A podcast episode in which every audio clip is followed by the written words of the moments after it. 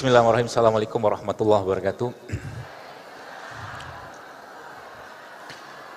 Alhamdulillah, segala puji bagi Allah yang hari ini Allah pertemukan kita di tempat ini dan mudah-mudahan ada banyak kebaikan, rahmat, ampunan yang Allah berikan kepada kita semua. Segala puji bagi Allah yang hari ini memberikan kita kesempatan untuk hidup kembali setelah kematian kita tadi malam. Segala puji bagi Allah yang hari ini mentakdirkan kita hidup dalam keadaan beriman dan mudah-mudahan kita juga nanti mati dalam keadaan beriman kepada Allah Subhanahu wa taala. Begitu banyak nikmat yang Allah berikan kepada kita semua teman sekalian yang Allah sampaikan dalam Al-Quran wa in ta'uddu nikmatallah tuhsuha. Kalau kita mau hitung nikmat yang dia berikan, maka niscaya kita tidak akan mampu menghitungnya. Maka kalimat yang tepat atau kata yang tepat untuk memberikan atau memberi atau mengungkapkan itu semua adalah alhamdulillah. Alhamdulillah dengan itulah Allah mencukupkan segala kebaikan, kebutuhan dan apa pun yang kita inginkan.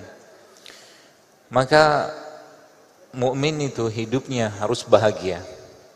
Seorang mukmin itu dengan alhamdulillah dia akan merasakan bahwa begitu banyak nikmat yang Allah berikan kepadanya. Makanan yang mungkin tadi teman-teman makan ketika makanan tadi masuk ke dalam mulut kita lalu sampai ke tenggorokan kita maka ketika sudah sampai di tenggorokan tadi sudah tiada kuasa lagi kita di sana. Allah yang mendorongnya masuk, Allah yang membuatnya masuk ke usus besar, usus halus, ke lambung kita semua. Allah yang menjadikan makanan tadi terolah menjadi daging kita, menjadi tulang kita, menjadi darah kita. Maka sudah seharusnya kita menjadikan hidup kita ini sebagai sarana kita untuk beribadah. Amat sangat disesalkan kalau seandainya ada orang yang menjadikan hidupnya hanya mengerjakan hal-hal yang tidak penting. Mengerjakan hal-hal yang Allah bahkan tidak suka, tidak ridho yang kita kenal dengan dosa. Maka mari kita luruskan niat kita tentang hidup kita ini agar menjadi hidup yang penuh kebaikan. Hidup yang penuh rahmat dari Allah Subhanahu wa taala, hidup yang kita bisa menebar manfaat kepada orang lain. Termasuk juga ketika Anda datang ke tempat ini, kalau datang ke tempat ini cuma sekedar ingin bertemu teman atau mungkin lihat keramaian, tapi kita tidak mengazamkan atau meniatkan untuk mendekatkan diri kepada Allah, maka terlalu sempit niat tadi. Ketika semua diniatkan karena Allah, maka banyak sekali kebaikan, rahmat, pahala yang nanti Allah berikan. Termasuk juga nanti hidup sehat. Maka Rasulullah SAW ya menyampaikan kepada kita bahwa ada dua nikmat yang manusia sering lupa. Nikmat pertama adalah nikmat sehat, nikmat yang kedua adalah nikmat waktu luang. Nabi SAW, teman-teman sekalian mengajarkan kepada kita konsep-konsep kesehatan yang sebenarnya sampai detik ini masih update dengan zaman kita. Konsep-konsep kesehatan yang sesungguhnya konsep tadi masih bisa kita dan sangat aplikatif untuk kita pakai. Kenapa saya menyampaikan ini? Karena banyak orang atau banyak kaum muslimin khususnya saat ini jauh dari konsep-konsep yang diajarkan Nabi alaihi salatu wassalam. Yang sebenarnya kalau konsep-konsep tadi kita pakai, maka umat Islam itu harusnya menjadi umat yang paling sehat. Umat Islam harusnya menjadi umat yang paling banyak karyanya. Bayangkan seorang ulama besar Ibnu Qayyim Al-Jauziyah dalam fase hidupnya beliau bisa menulis sampai 3000 kitab. Ya. Dia bisa memberikan karyanya untuk umat ya sampai detik ini kita masih membacanya. Bahkan kitab mungkin yang teman-teman pernah membaca kitab Tib Nabawi atau kitab pengobatan Nabi itu disadur dari bukunya beliau yang empat jilid yang berjudul Zadul Ma'ad. Maka Allah Subhanahu wa taala teman-teman sekalian memberikan informasinya kepada kita bahwa manusia itu Allah ciptakan untuk menjadi Abdullah.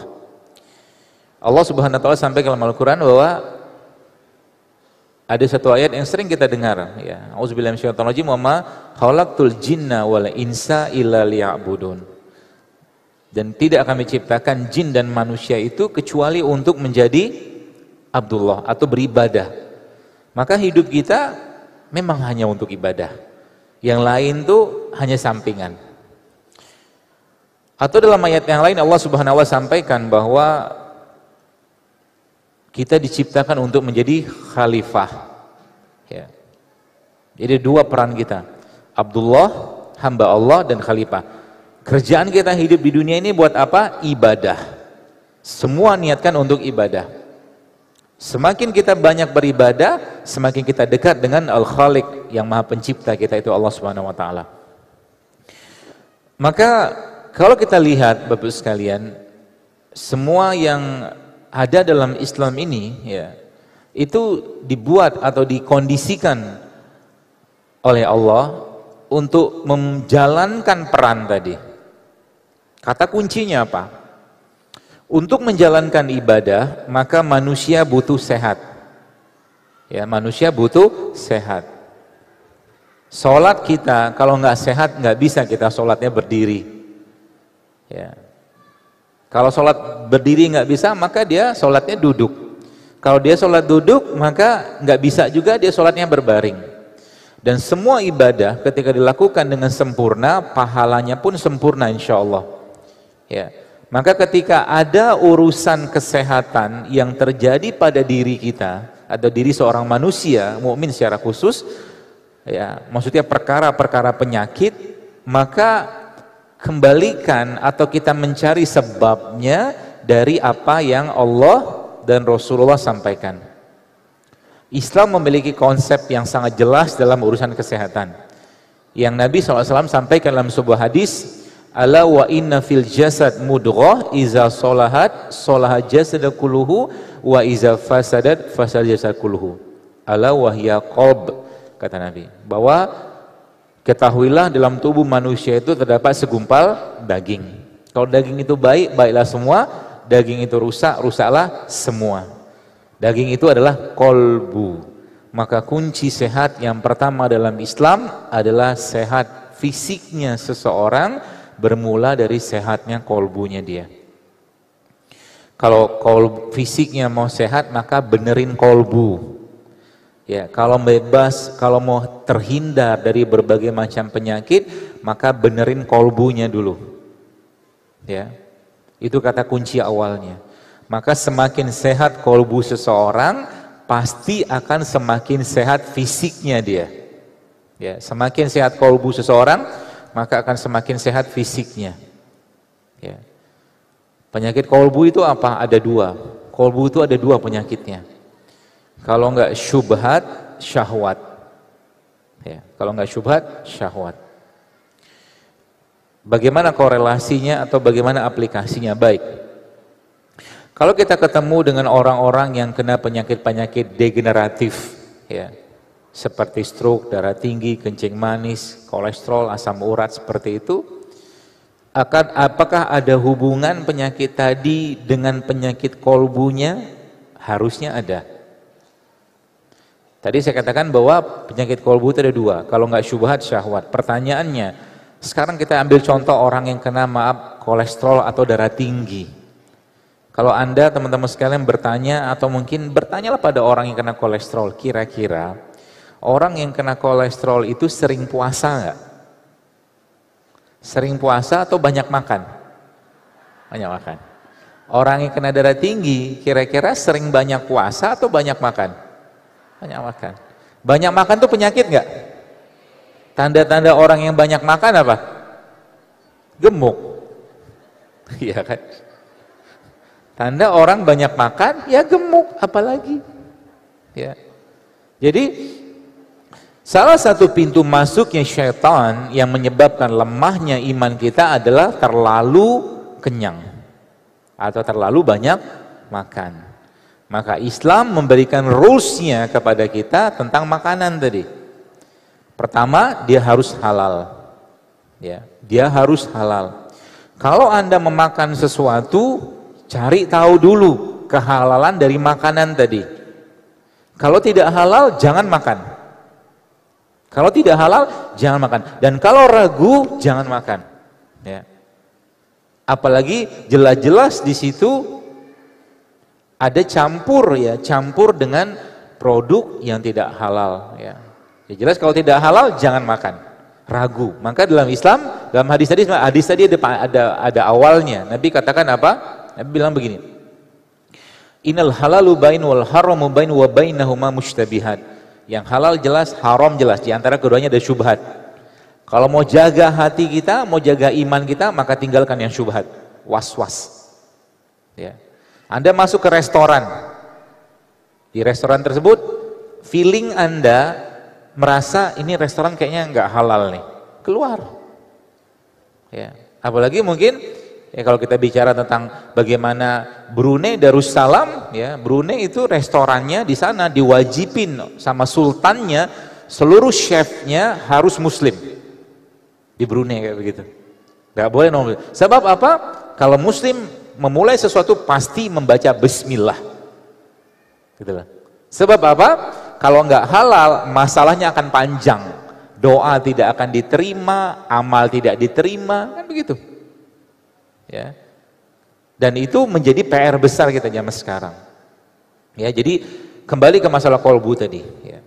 Jadi yang pertama dia harus halal. Kalau kita bicara makanan secara fisik ya. Yang kedua, dia harus toyib, dia harus baik. Baik itu apa? Dia tidak memberikan efek kesehatan yang buruk baik jangka pendek atau jangka panjang. Ya, nggak boleh. Harus toyib. Yang ketiga, nggak boleh berlebihan. Ya, nggak boleh, boleh. Nanti kita akan bahas bagaimana aplikasi dalam kehidupan kita. Nanti teman-teman mulai paham, oh ternyata Ketika seorang muslim menjalankan syariat agama dengan baik, dengan benar, sesuai apa yang dicontohkan oleh Nabi SAW, maka sehat hanyalah buah dari ketaatan. Sehat itu adalah buah dari taatnya kita. Kalau orang yang taat, pasti sehat. Gitu loh. Kenapa? Karena kata kuncinya, orang yang taat pasti akan menjaga imannya. Iya. Orang yang taat kepada Allah tidak akan mau makan yang tidak halal. Orang yang taat kepada Allah tidak akan mau makan berlebihan. Orang yang taat kepada Allah tidak akan mau makan makanan yang tidak toyib. Contoh. Mie instan tahu? Sehat nggak? Sehat? Tidak sehat. Kenapa dimakan? Enak. Kalau dimakan terus menerus, lama-lama jadi masalah nggak? Bikin penyakit nggak? Namanya apa tuh? Kalau sudah sudah ngerti nggak sehat, dimakan dan akhirnya badannya bermasalah, namanya zolim. Ya kan? Sudah ngerti nggak sehat, dimakan, zolim namanya. Apalagi kata yang lebih tepat untuk itu. Ya. Dan saya nggak tahu di Pontianak ini, tapi di Jakarta mungkin Bekasi gitu sekarang daftar haji ya, itu sekitar 15 tahunan. Banyak yang daftar haji di sana, pada katakanlah tahun sekarang dia daftar haji 2019, nanti 10 tahun lagi berangkat 2029 karena nggak mau jaga makan, karena nggak mau jaga minum, karena nggak mau jaga hal-hal yang sehari-harian. Dia akhirnya waktu jatah hajinya tiba nggak jadi berangkat gara-gara gagal ginjal, darah tinggi segala macam. Nyeseknya minta ampun. Gitu. Dan ingat semua ibadah itu kalau dikerjakan dengan sempurna maka pahala yang sempurna. Kalau kita nggak mau jaga badan kita dan akhirnya menyebabkan tulang-tulang kita bermasalah lalu akhirnya sholatnya duduk maka pahala sholat duduk setengah pahala sholat berdiri. Nggak mau jaga badannya ya akhirnya apa? Duduk nggak bisa akhirnya tiduran baringan. Pahala sholat berbaring setengah pahala sholat duduk. Sayang. Ya. Maka teman-teman sekalian di berbagai kajian saya, saya sampaikan, hidup sehat bagi seorang muslim itu, bagi seorang mukmin bukan lifestyle, bukan gaya hidup. Tapi hidup sehatnya kita adalah bagian ketaatan kita kepada Allah.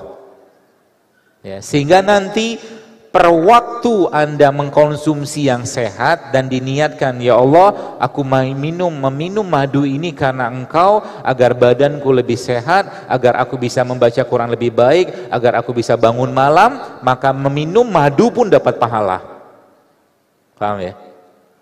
Ketika Anda mulai memahami itu semua, maka kenapa? Bunganya bunganya palsu. Ya. Jadi ketika kita minum kunyit, ya Allah semoga dengan meminum kunyit ini darahku lebih lancar, lebih bersih sehingga mungkin ibu-ibu rahimnya bisa lebih baik dan Anda bisa menghasilkan keturunan yang lebih baik, maka minum kunyit pun dapat pahala. Seperti itu. Lagi-lagi saya sampaikan, jangan jadikan sebagai lifestyle, tapi jadikan sebagai ketaatan kita. Ya.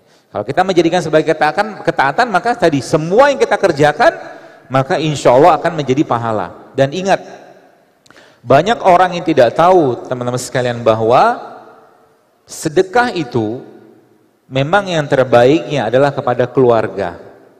Ya.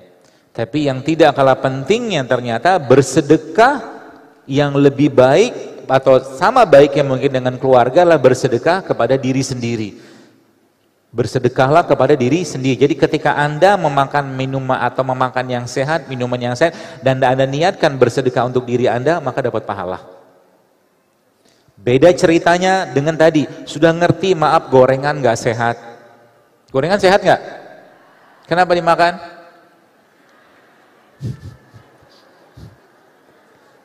Nasi goreng sehat gak? Kenapa dimakan? Enak. Enaknya sekarang kan. Tapi nanti kira-kira muncul penyakit nggak?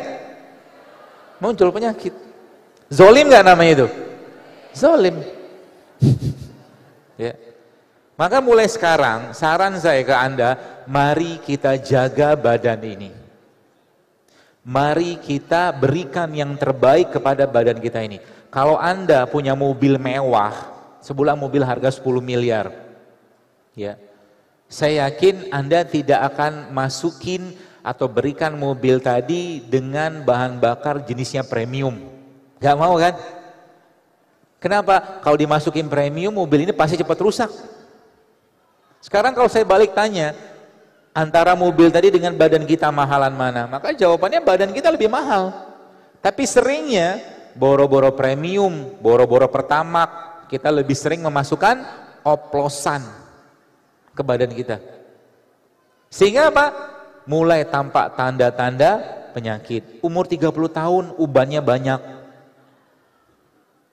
Ibu-ibu mungkin Anda tidak belum ngeh, lihat. 20-30 tahun yang lalu, anak-anak perempuan itu menstruasinya usianya SMP loh. Betul? Sekarang SD sudah mens. Seorang perempuan yang menstruasinya lebih awal, maka menopausnya akan lebih awal juga. Kualitas selnya pasti bermasalah. Coba lihat anak-anak yang maaf mensnya itu lebih awal. Lihat makanan mereka apa. Lihat tontonan mereka apa. Lihat gaul mereka dengan siapa. Pasti tidak berkualitas. Kemungkinan besar. Ya. Faktanya begitu.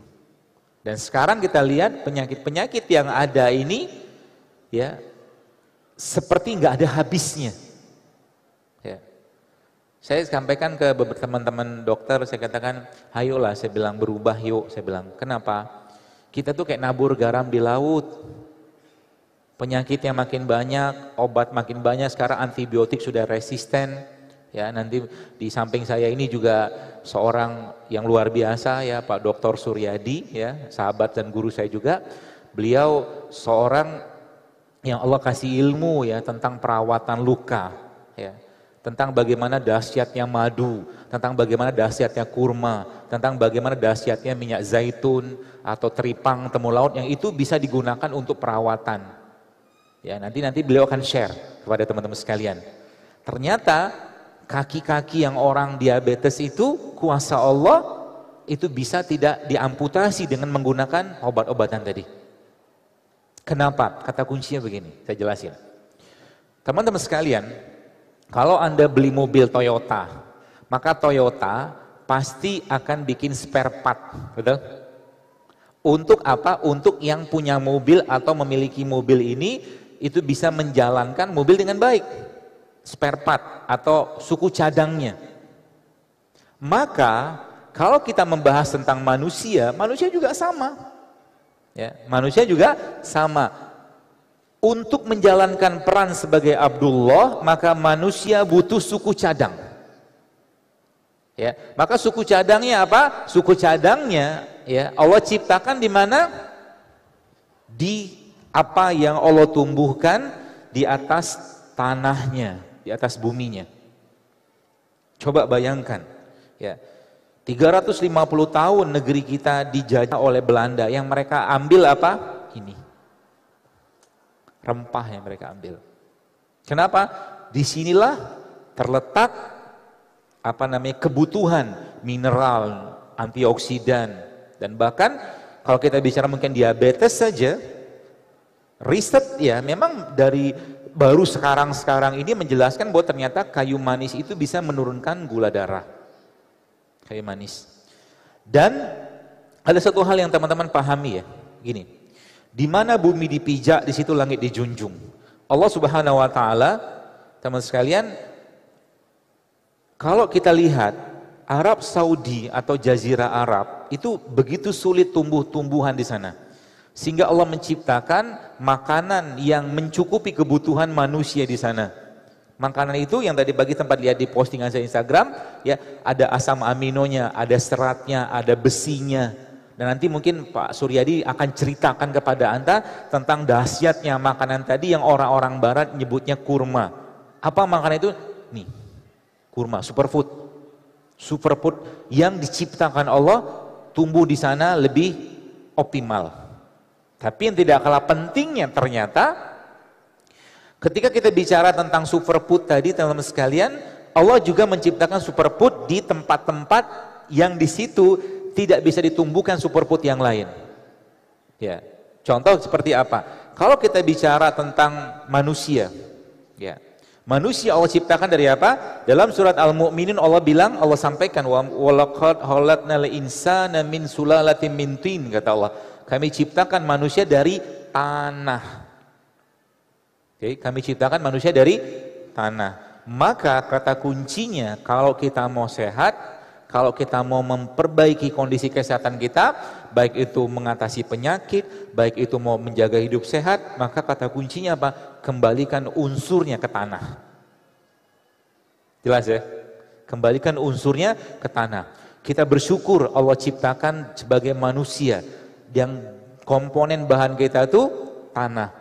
Dan bayangkan kalau seandainya nih, kalau seandainya Allah Subhanahu wa taala mengatakan kepada kita, berfirman, memerintahkan kepada kita, "Wahai hambaku, kalau engkau mau sehat, maka minumlah daun ini, daun ini, daun ini dari tiga pohon misalkan tiap hari begitu kan repot." Tidak mungkin juga kita ambil daun tadi lalu kita rebus atau apa lalu kita minum. Tapi Allah maha baik teman-teman sekalian. Ya. Kalau kita bayangkan pohon, pohon itu ada akarnya, ada batangnya, ada daunnya, ada buahnya. Ya. Di mana letak sarinya pohon tadi? Ada di kuncupnya. Dia ngambil dari akar tadi. Maka sarinya tanah itu ada di buah atau di kuncup atau di bunga pohon tadi. Kembali ke konsep awalnya manusia, manusia Allah ciptakan dari tanah. Maka supaya manusia mengasup asupan yang terbaik dari tanah, Allah perintahkan tentaranya untuk mengambil saripati tanah tadi yang tentara itu namanya lebah. Makhluk hewan yang Allah sampaikan dalam surat An-Nahl Allah bilang apa? Kami wahyukan kepada lebah tadi untuk mengambil bunga, kuncup segala macam. Maka di dalam madu kayak begini, ini kan madu. Ada saripatinya manusia. Kalau kita bongkar secara saintifik, maka madu itu mengandung asam amino. Kalau kita bongkar manusia, teman-teman sekalian, manusia itu ada gen, Nanti Pak Sudadi akan cerita juga tentang ilmu beliau. Ada gen. Gen itu bahan bakunya apa? Asam amino. Di mana letaknya? Waduh. Maka Allah sampaikan dalam, dalam surah An-Nahl, fihi shifa ulinas kata Allah. Kami jadikan dalam madu itu ada kesembuhan, ada janji Allah di sini. Ada janji penguasa langit dan bumi dalam madu bahwa dalam madu itu ada kesembuhan.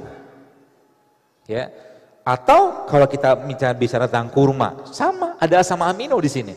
Dan lagi-lagi, zaman sekarang kenapa banyak orang kena penyakit? Karena mereka tidak lagi mengasup asam amino yang tepat dari buminya Allah nih. Sehingga orang maaf, apakah kita bicara tentang contoh gini. Tadi saya cerita tentang nasi goreng. Ada masalah dengan nasi goreng banyak. Ya.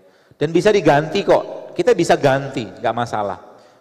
Nasi goreng, nasi itu kan sebenarnya produk ciptaan Allah juga. Cuman masalahnya apa? Ketika kita bicara nasi, maka nasi itu ada pembungkusnya, beras. Beras itu ada pembungkusnya. Di situ ada mineralnya, ada seratnya. Ketika dibuang maka sisanya gula, glukosa. Kan gitu ceritanya. Gula kalau nggak kepake diubah jadi glikogen. Glikogen nggak kepake diubah jadi lemak. Nasi yang dimakan seseorang bera, uh, dari beras tadi itu yang sudah kehilangan seratnya, kehilangan enzimnya, kehilangan asam aminonya, sisanya gula aja. Kalau nggak kepake dia ubah jadi glikogen. Glikogen nggak kepake diubah jadi lemak. Tanda orang yang banyak lemak apa? Pinggangnya banyak lipetan. Kan gitu. Itu tanda kita lemaknya banyak seperti itu. Maka ini baru nasinya.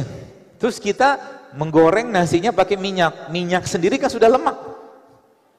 Gitu kan? Minyak sendiri sudah lemak. Dimakan pakai apa? Telur. Telurnya diapain? Goreng. Protein mulai rusak, mulai kehilangan eh, bahan-bahan pentingnya pada suhu 55 derajat. Protein sudah mulai hilang. Artinya semakin panas minyaknya, habis proteinnya.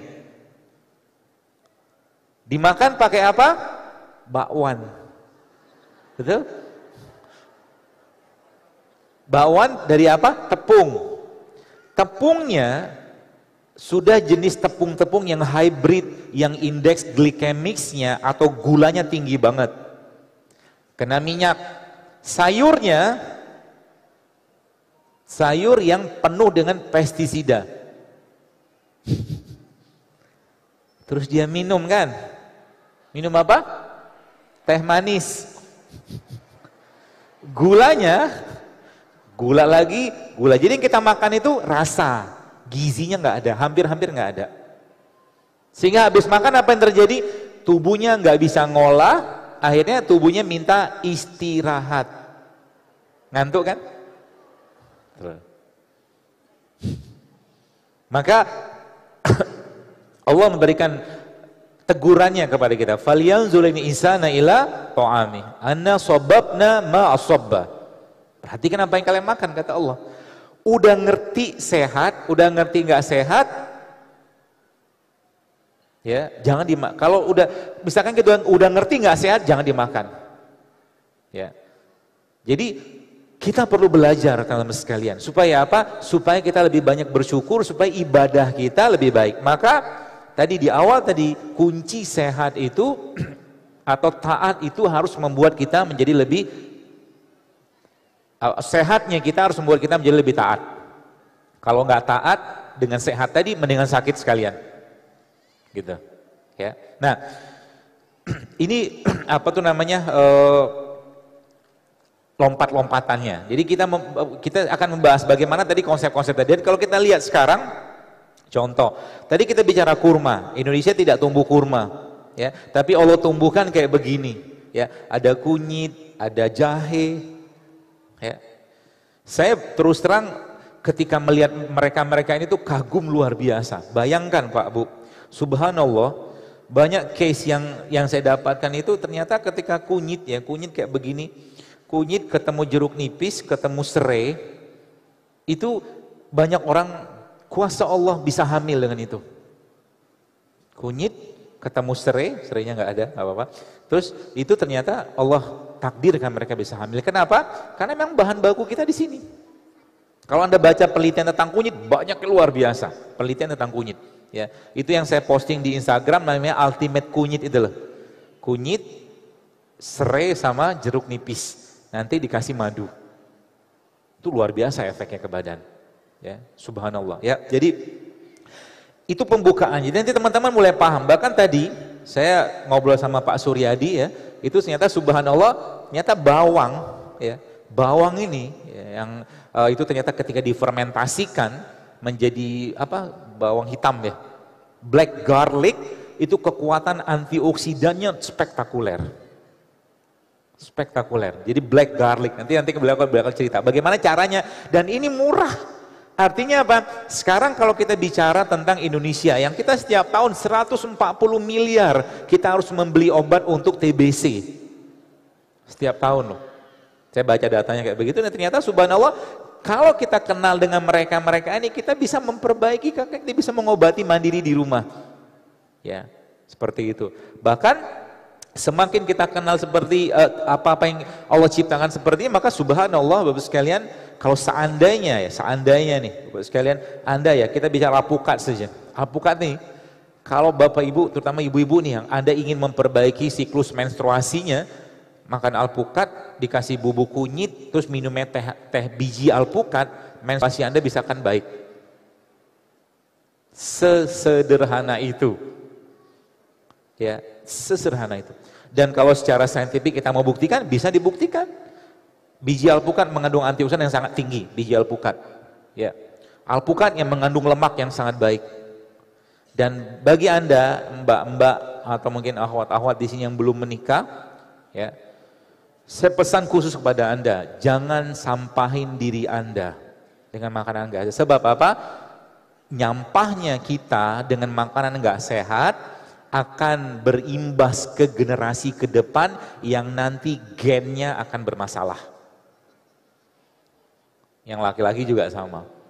Tiap hari Anda makan bakso, tiap hari Anda makan kerupuk, tiap hari Anda makan mie ayam, imbasnya nanti ke depan coding-coding pada gennya akan cacat. Hati-hati. Ya. Sebab apa? Makanan akan mempengaruhi gen. Satu kurma yang Anda makan kayak begini akan menjadi bagian dari gen kita. Ya, maka hati-hati dengan makanan. Dan makanan akan mempengaruhi perilaku. Ya, kalau orang makanan nggak sehat, besar kemungkinan perilakunya pun tidak sehat. Ya, jadi hati-hati. Ya. Dan yang luar biasa teman sekalian, nanti kita akan bahas. Saya akan jelaskan bagaimana toolsnya. Islam menjadikan ataukah memberikan kepada kita pedoman-pedoman itu. Ya, pedoman-pedoman tentang bagaimana hidup sehat. Ya, saya kira mungkin supaya uh, kita dapat sedikit apa namanya ilmu ya. Kebetulan di depan di samping saya ini ada seorang uh, guru dan sahabat saya juga. Jadi Pak Suryadi ini Bapak Ibu sekalian, beliau tinggal di Pontianak, Uh, beliau lulusan dari UI, kemudian meneruskan kuliah beliau sampai ke Jepang ya untuk belajar tentang wound treatment atau perawatan luka. Dan ternyata subhanallahnya perawatan luka itu itu kita bisa optimalkan, kita bisa uh, lakukan dengan produk-produk ciptaan Allah yang sangat gampang. Ya. Kenapa saya perlu sampaikan ini kepada Anda supaya nanti teman-teman sekalian Sebagaimana Toyota nanti punya spare partnya, tadi manusia juga ada spare partnya. Spare part itu dari apa? Dari apa yang Allah ciptakan. Dan itu ada di sekitar kita. Oke, okay? jadi bagaimana dahsyatnya madu dan nanti mungkin beliau akan sedikit cerita tentang testimoni pengalaman beliau dengan yang luar biasa banyak pasiennya ya yang uh, semua ternyata bisa diobati insya Allah biiznillah dengan menggunakan apa-apa yang Allah ciptakan. Oke, okay? tanpa memperbanyak waktu kita saya serahkan uh, sebentar kepada beliau untuk beliau cerita apa-apa saja dan pengalaman beliau seperti apa. Ada mic itu enggak? Mic yang pegangan.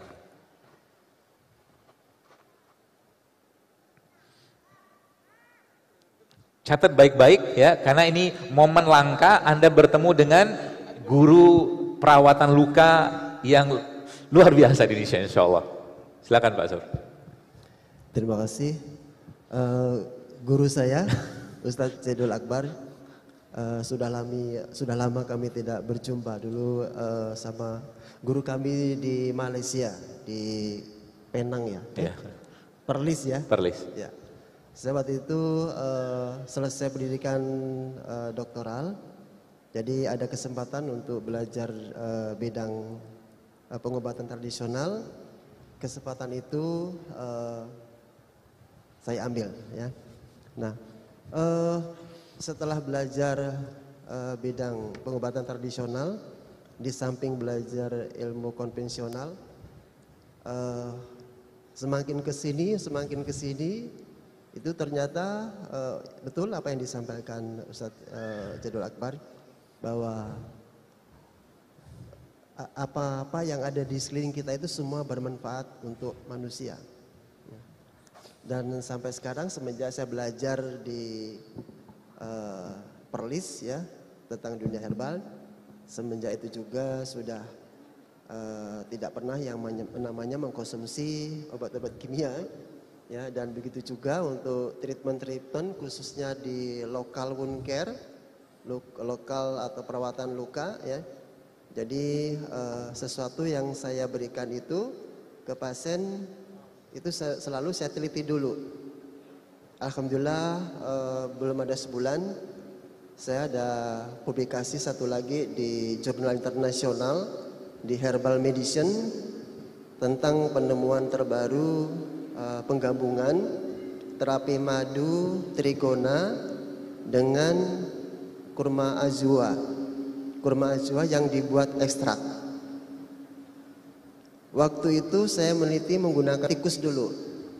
Hasilnya ternyata lebih cepat yang menggunakan madu plus ekstrak kurma ajwa dibandingkan dengan kurma eh, dibandingkan madu yang biasa yang kita pakai, madu pasaran.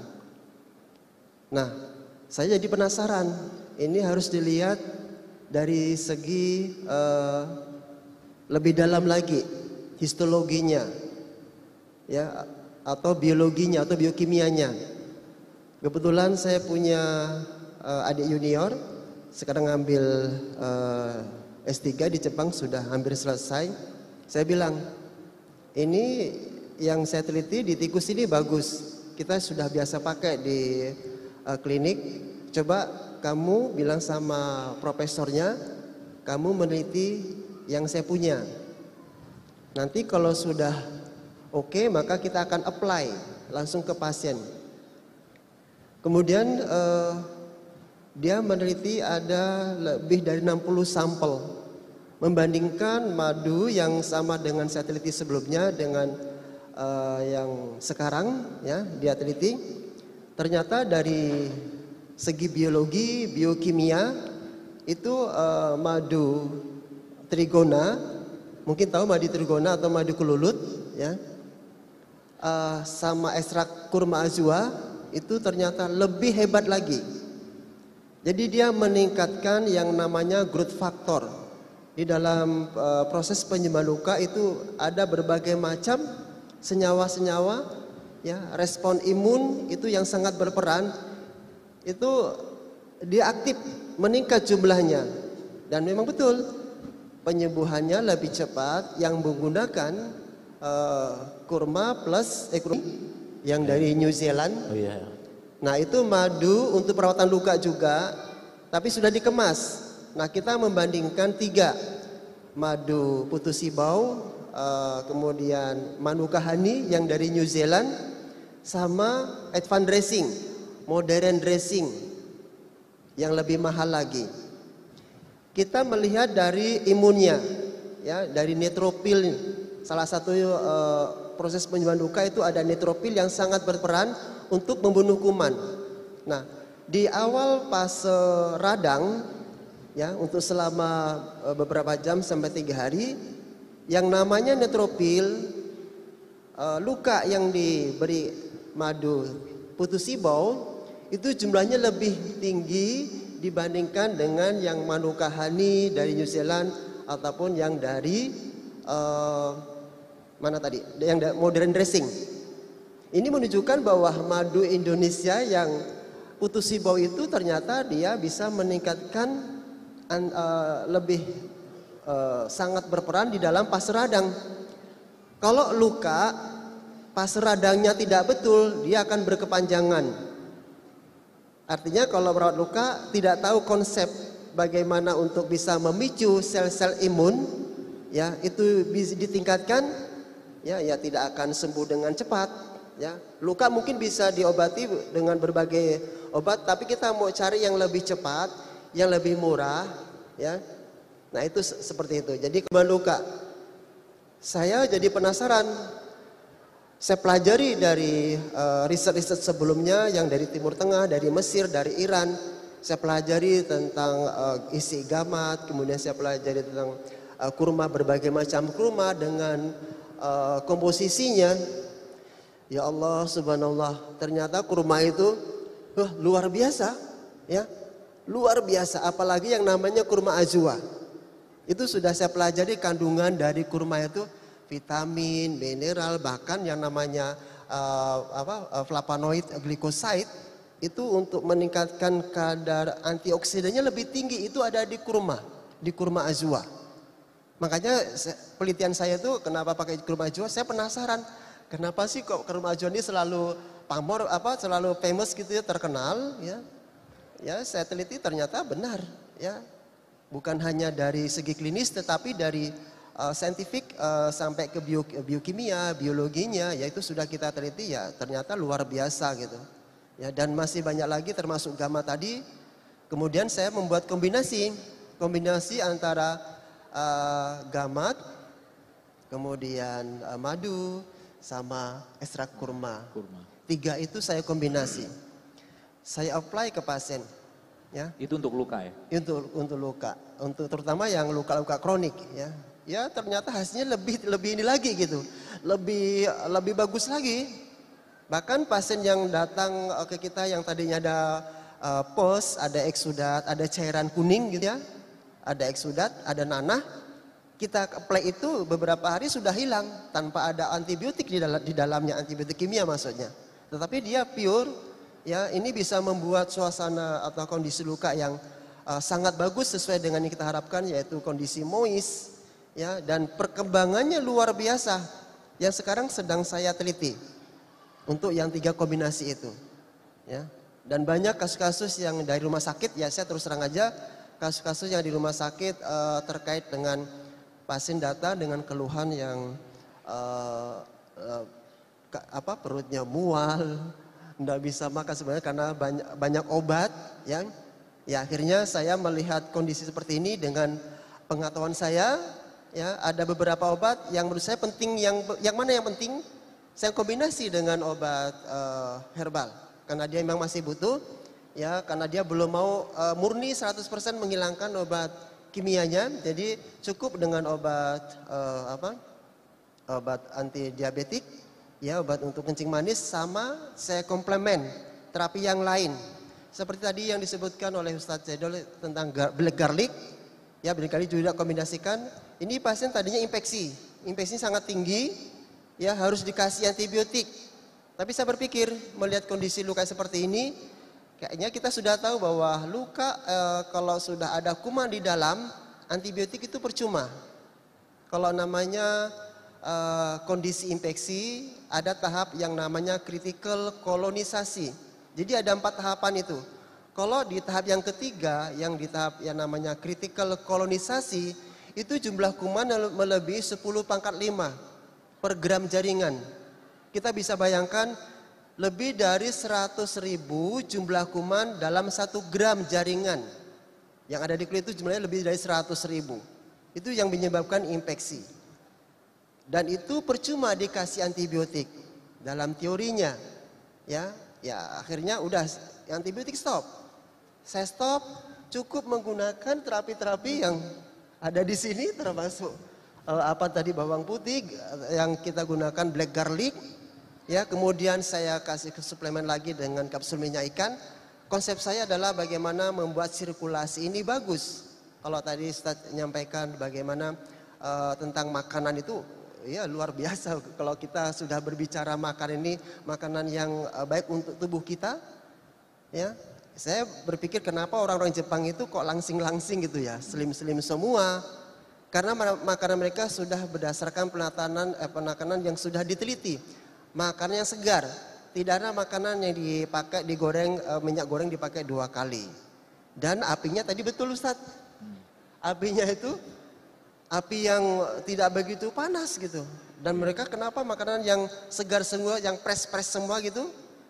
Ya karena kalau uh, kita lihat di kajian keilmuan bahwa makanan yang fresh, buah yang fresh itu akan bersifat alkali, Ustadz ya. ya. Bersifat alkali. Ya.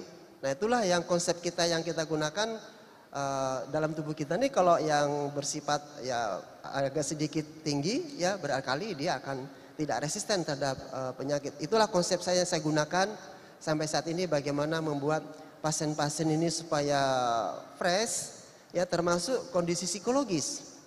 Banyak pasien-pasien yang infeksi uh, pulang di rumah sakit masih dalam kondisi ya status infeksinya masih tinggi, termasuk di tempat saya yang sedang di uh, pasien saya rawat.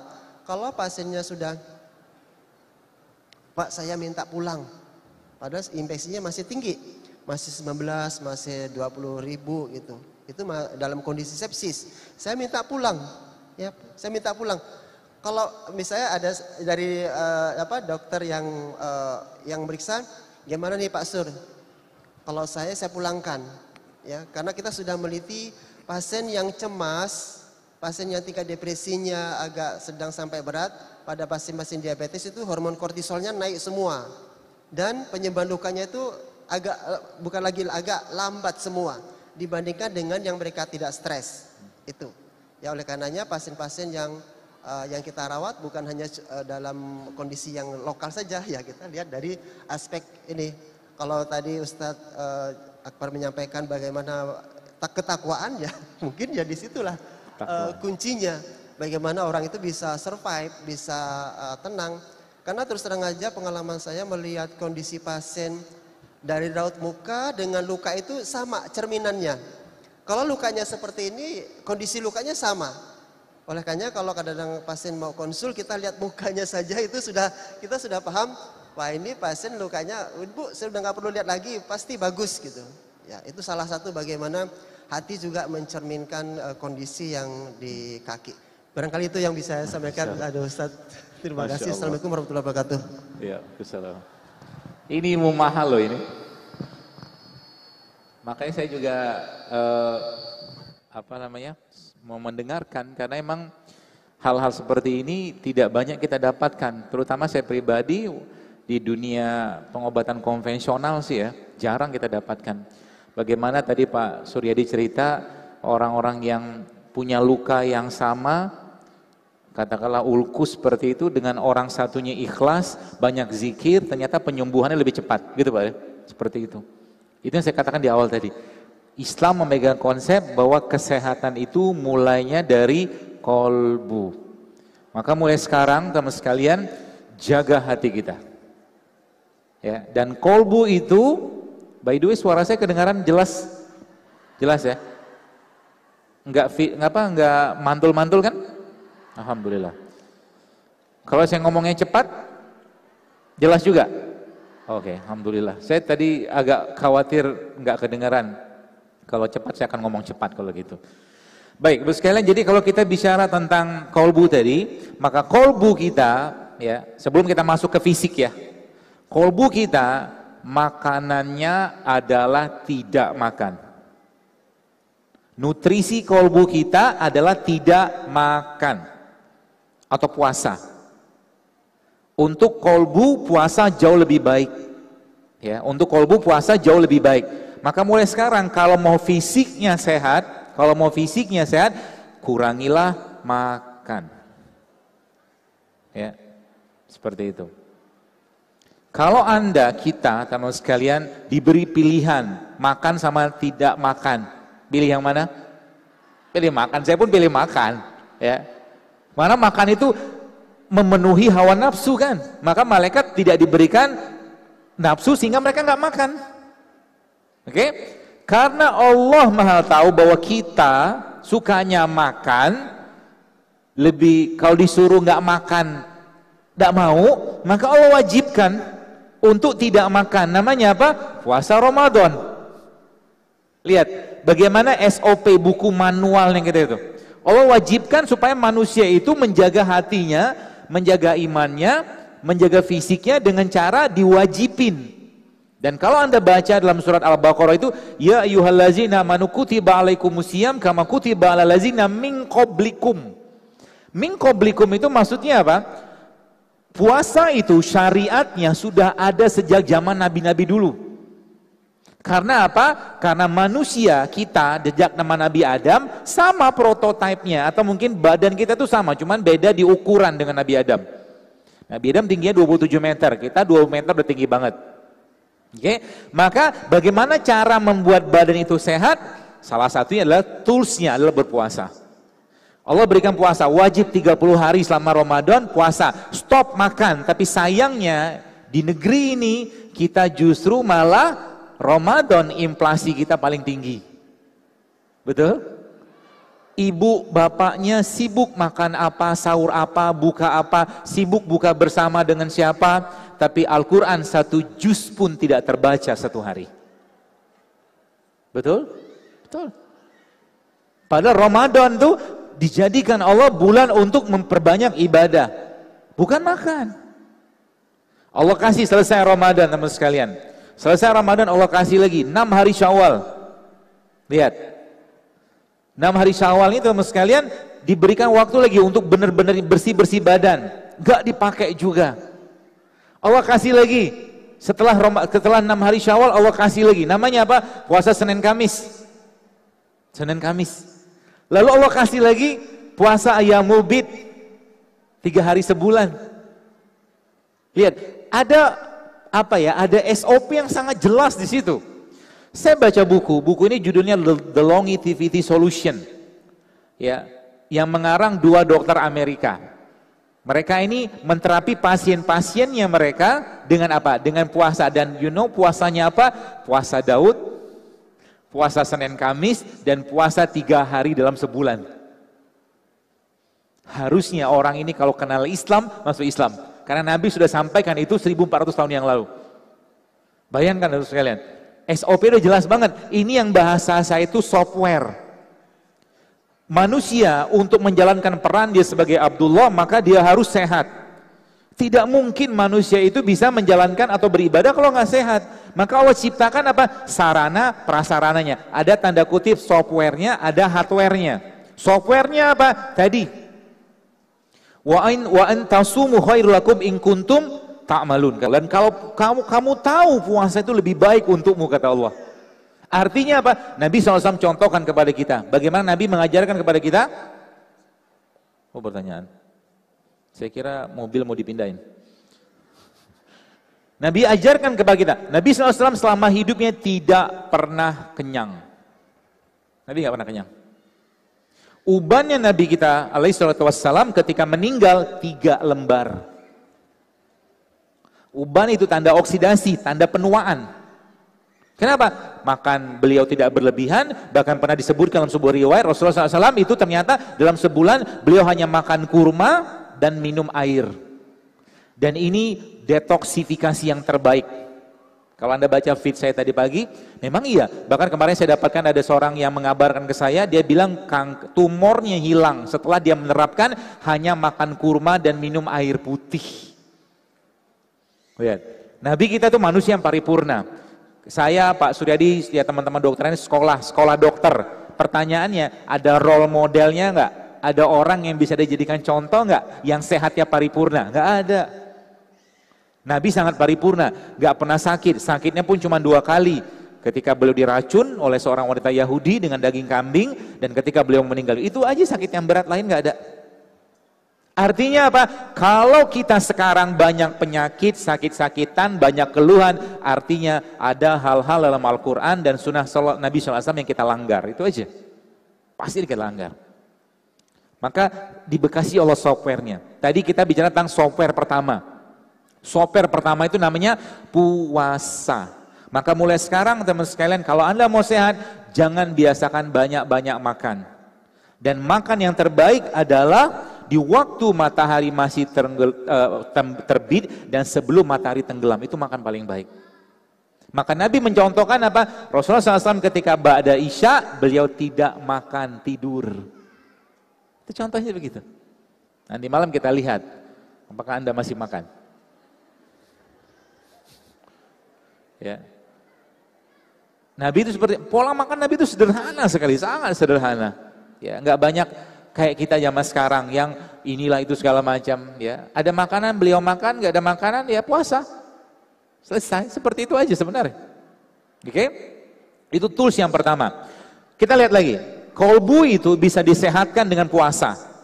Maka salah satu yang sering saya sampaikan bahwa anda, kita tidak akan bisa merasakan dekatnya diri kita dengan Allah, bisa tergetar hati kita, bisa berlinangan air mata dalam keadaan perut kenyang.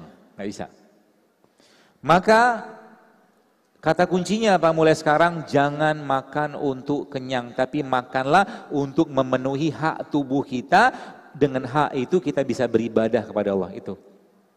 Jangan makan untuk kenyang. Dan Nabi kasih klunya, sepertiga untuk makan, sepertiga untuk minum, sepertiga untuk udara. Kata Allah apa? Wakulu wasrobu walatus ribu. Makan kalian, tapi jangan berlebihan. Jadi mulai sekarang jangan makan sampai kenyang. Stop makan. Kenapa? Kalau sampai kenyang, maka iman kita bisa lemah, kata ulama. Ya, seperti itu. Itu tools yang pertama, puasa. Tools atau software yang kedua, istainu bis sobri wassalah Mintalah pertolongan kepada Allah dengan sabar dan sholat. Lagi sakit, apa pun sakitnya, ambil air wudhu dua, ambil air wudhu, ya, lalu sholatlah dua rakaat, minta petunjuk sama Allah. Ya Allah, aku zolim dengan diriku, aku zolim dengan uh, makananku selama ini, maka beri aku petunjuk ya Rob, apa tumbuhan atau produk yang kau ciptakan di atas tanahmu ini ya Allah yang bisa mengobati, menyembuhkan penyakitku dengan izinmu dengan sangat mudah. Orang lupa sering doa kayak begitu. Betul? Ketika sakit yang dicari siapa? Dokter, rumah sakit, herbalis. Dia lupa ada Tuhan yang menyembuhkannya dia. Pertanyaannya, apakah dengan ketika memakan kita makan sesuatu itu Allah sembuhkan? Allah kita nggak tahu. Hanya Allah yang tahu. Ini akidah kayak begitu. Mau Allah sembuhkan silakan, itu kehendak Allah. Mau Allah belum sembuhkan, silakan. Maka kan sabar. Lagi ada penyakit sekian tahun nyampahin badan, sekian tahun makan yang enggak sehat.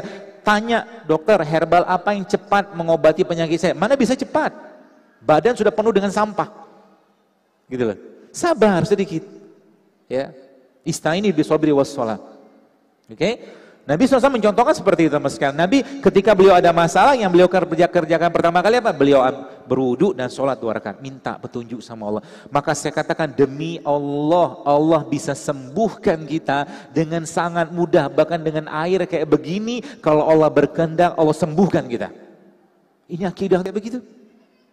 Ini yang zaman sekarang orang lupa, lupa dengan surat Asy-Syu'ara. Allah bilang apa? Faiza maritu fahuwa yashfin kata Allah.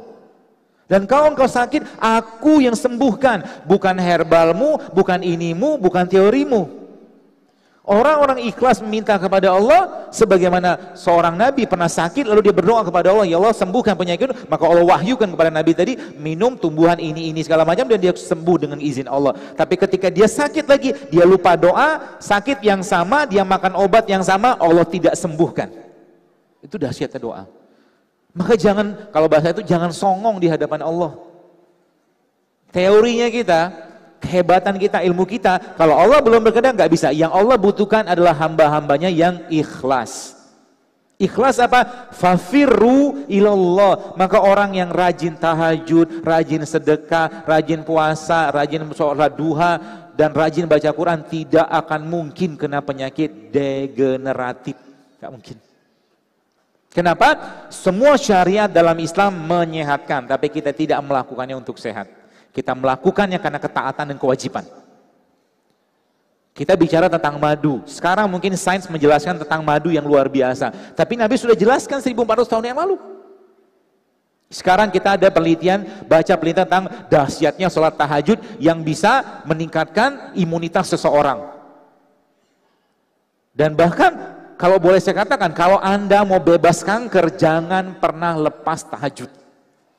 Wallahi. Kalau mau bebas penyakit-penyakit kardiovaskuler, jangan pernah lepas membaca Al-Quran. Saya kemarin dapatkan sebuah penelitian sederhana dari seorang dokter. Dia beberapa sampelnya dikit Pak Sur. Dia itu penelitiannya tentang orang darah tinggi sama darah rendah. Itu di sama beliau disuruh baca Quran dan berzikir. Yang darah rendah kembali normal, yang darah tinggi menjadi normal coba. Itu dahsyat Al-Quran. Kenapa sekarang orang tidak bergetar hatinya dengan Al-Quran? Allah alam kita nggak tahu apa, tapi mungkin hatinya begitu keras dari makanan tadi mungkin, dari yang tidak halal yang masuk, dari behavior dia, dari adab dia segala macam sehingga Al-Quran tidak bisa memberikan efek ke badannya. Ibnu Qayyim al-Jauziyah pernah demam suatu hari. Disediakan sebuah riwayat, apa yang dia kerjakan? Dia bacakan Al-Fatihah ke badannya, dia usapkan dengan Al-Fatihah tadi, dan seketika itu demamnya turun. Kenapa kita sekarang nggak bisa? Karena imannya kita banyak terkontaminasi dengan hal yang berhubungan dengan akidah. Maka saya agak heran ada orang bisa menangis nonton film ini, film itu, bisa menangis mendengarkan musik ini, musik itu, tapi kenapa tidak keluar air matanya ketika Al-Quran dibacakan? Musibah besar. Ketika Al-Quran itu dibacakan, apa yang terjadi? Harusnya kolbunya bergetar.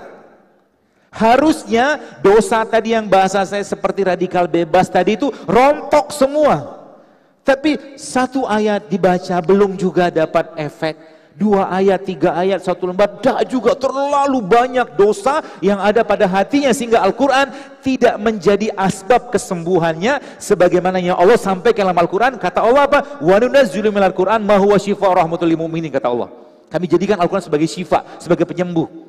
Maka saya katakan bagus sekalian kalau anda punya penyakit apa pun pengobatan yang perlu anda lakukan pertama kali adalah bacalah Al-Quran di situ ada mukjizatnya. Buat diri kita tuh bergetar. Bahkan Umar bin Khattab mengatakan dalam sebuah riwayat, kalau engkau membaca Quran, maka menangislah, kata Umar. Kalau kau tak mampu menangis, kata Umar, paksakan dirimu untuk menangis. Umar bilang begitu. Kita begitu gampang melihat apa ya sesuatu yang akhirnya apa ya mungkin heart touching, heart soothing, mata kita mengalir. Tapi kenapa Al-Quran tidak memberikan efek gitu loh? Ya. Kenapa Al-Quran? Ini saya katakan tadi, mari kita kembalikan kepada tanda kutip softwarenya Allah. Ya, maka ketika Anda baca Al-Quran, minta sama Allah, Ya Allah jadikan Al-Quran yang ku baca ini menjadi wasilah penyembuhan penyakitku. Bisa nggak? Insya Allah, wah, kalau kita yakin pasti bisa. Ya Allah jadikan Al-Quran yang ku baca ini meningkatkan kecerdasan. Seringnya kita, kita punya sesuatu yang besar tapi kita tidak memanfaatkan contoh. Air zam-zam. Anda tahu Imam Syafi'i ketika dia beliau ya Imam Syafi'i ketika minum air zam-zam apa yang dia baca atau dia niatkan? Kita selama ini ketika minum air zam-zam mintanya apa? Rezeki jodoh kesehatan. Imam Syafi'i ketika meminum air zam-zam dia minta apa? Tiga hal yang beliau minta. Ya Allah jadikan aku ulamanya umat ini. Minum air zam-zam. Ya Allah jadikan mudahkan aku dalam menghafal Al-Quran. Yang kedua Ya beliau, ya Allah dengan wasilah air zam-zam ini matikan aku dalam husnul khotimah. Itu lama. Kita mengerdirkan sesuatu. Kita menyempitkan sesuatu yang jelas besar kebaikan di situ. Imam Abu Hunaifah, eh, uh, Abu Hadifah, apa yang beliau kerjakan ketika minum air zam-zam? Dia bilang, Ya Allah, dengan keberkahan air zam-zam ini, bukan air zam-zam nih, contoh aja. Dia katakan apa? Ya Allah, hilangkan dahagaku di padang masyar nanti. Pikir tuh jauh banget dari depan sana. Maka ada pernah satu kisah, saya pernah baca kisah ini, seorang wanita muslim di Jerman, dia diponis sama dokter kena kanker. Kanker ini sudah stadium lanjut, kisah nyata, saya baca itu dan subhanallah, akhirnya dia karena dia muslim, apa dia kerjakan? Akhirnya dia udah dokter bilang ini nggak lama hidupnya lah gitu loh. Bahasa teorinya begitu. Apa yang dia kerjakan? Dia pergi umroh. Nangis di hadapan Allah, minta semua. Tiba-tiba waktu dia nangis itu, ada seorang askar wanita menghampiri dia. Ibu kenapa menangis? Dia bilang. Saya sakit kanker gini gini gini dia bilang. Kenapa anda tidak manfaatkan di sini ada suatu hal yang luar biasa kata kata tentara tadi. Apa itu zam-zam? Mintalah sama Allah dengan zam-zam tadi. Dia minum zam-zam tadi dengan keyakinan yang luar biasa. Pulang dia ke Jerman, dicek lagi hilang semua kankernya. Makanya saya katakan nih, kita nih untuk beribadah tadi, untuk jadi upload tadi, toolsnya sudah Allah siapkan teman sekalian. Udah Allah siapkan. Kalau Anda tahu, mungkin belum tahu ya, maksudnya, kalau saya sakit atau keluarga sakit, anak sakit, yang saya kerjakan pertama kali apa? Saya akan ambil handphone. Ngapain? Saya akan m-banking, saya akan bersedekah, minta sama Allah dengan keberkahan sedekah tadi, ya Allah sembuhkan penyakit ini, ini, ini gitu. Itu software yang ketiga. Tadi kan sholat, puasa, sedekah. Maka dengan, kalau gini, ada satu yang Bapak Ibu harus pahami. Kalau urusannya sama Allah, maka jangan tanggung-tanggung. Contoh gini, di dompet Anda, misalkan ada uang, sebelum kita dompet deh. Anda kita, kalau saya saya tidak akan mau sholat pakai kaos oblong, nggak mau saya. Kurang ajar kalau saya bilang dalam saya. Saya kurang ajar sama Allah. Anda diundang gubernur ya atau presiden, tidak mungkin pakai kaos oblong. Sekarang sholat pakai kaos oblong. Kalau bahasa saya, maaf, yang pakai kaos oblong ya sudah mau diapain? Kurang beradab. Gitu loh. Kalau Anda bisa pakai sejadah yang bagus ketika mau mau sholat, pakai sejadah yang bagus. Itu adab kita sama Allah. Gimana Allah mau kasih rezeki? Gimana Allah mau kasih sehat? Kita dengan Allah aja nggak beradab. Imam Ahmad setiap malam ketika beliau mau sholat malam ganti baju. Setiap malam. Pakai wangi-wangian.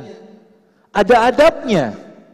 Bahkan Rasulullah SAW, eh, Nabi SAW sampaikan apa? Kalau tidak memberatkan umatku, jadi umat Islamnya harusnya umat yang bebas karies, bebas karang gigi. Kenapa? Kata Nabi apa? Nabi bilang begini, kalau tidak memberatkan umatku, kata Rasulullah, maka akan wajibkan mereka setiap habis wudhu bersiwak. Kalau tidak memberatkan umatku, kata Rasulullah SAW, maka akan wajibkan mereka setiap mau sholat, mereka bersiwak. Kalau sholat lima waktu saja yang wajib, ya kita sudah lima kali sehari, maka wudhu sama sholatnya sudah sepuluh kali kita bersiwak loh. Masya Allah kan. Itu baru siwak. Saya ngitung-ngitung dengan sholat rawatib kita, total ada 30 kali kita bersiwak. Bayangkan.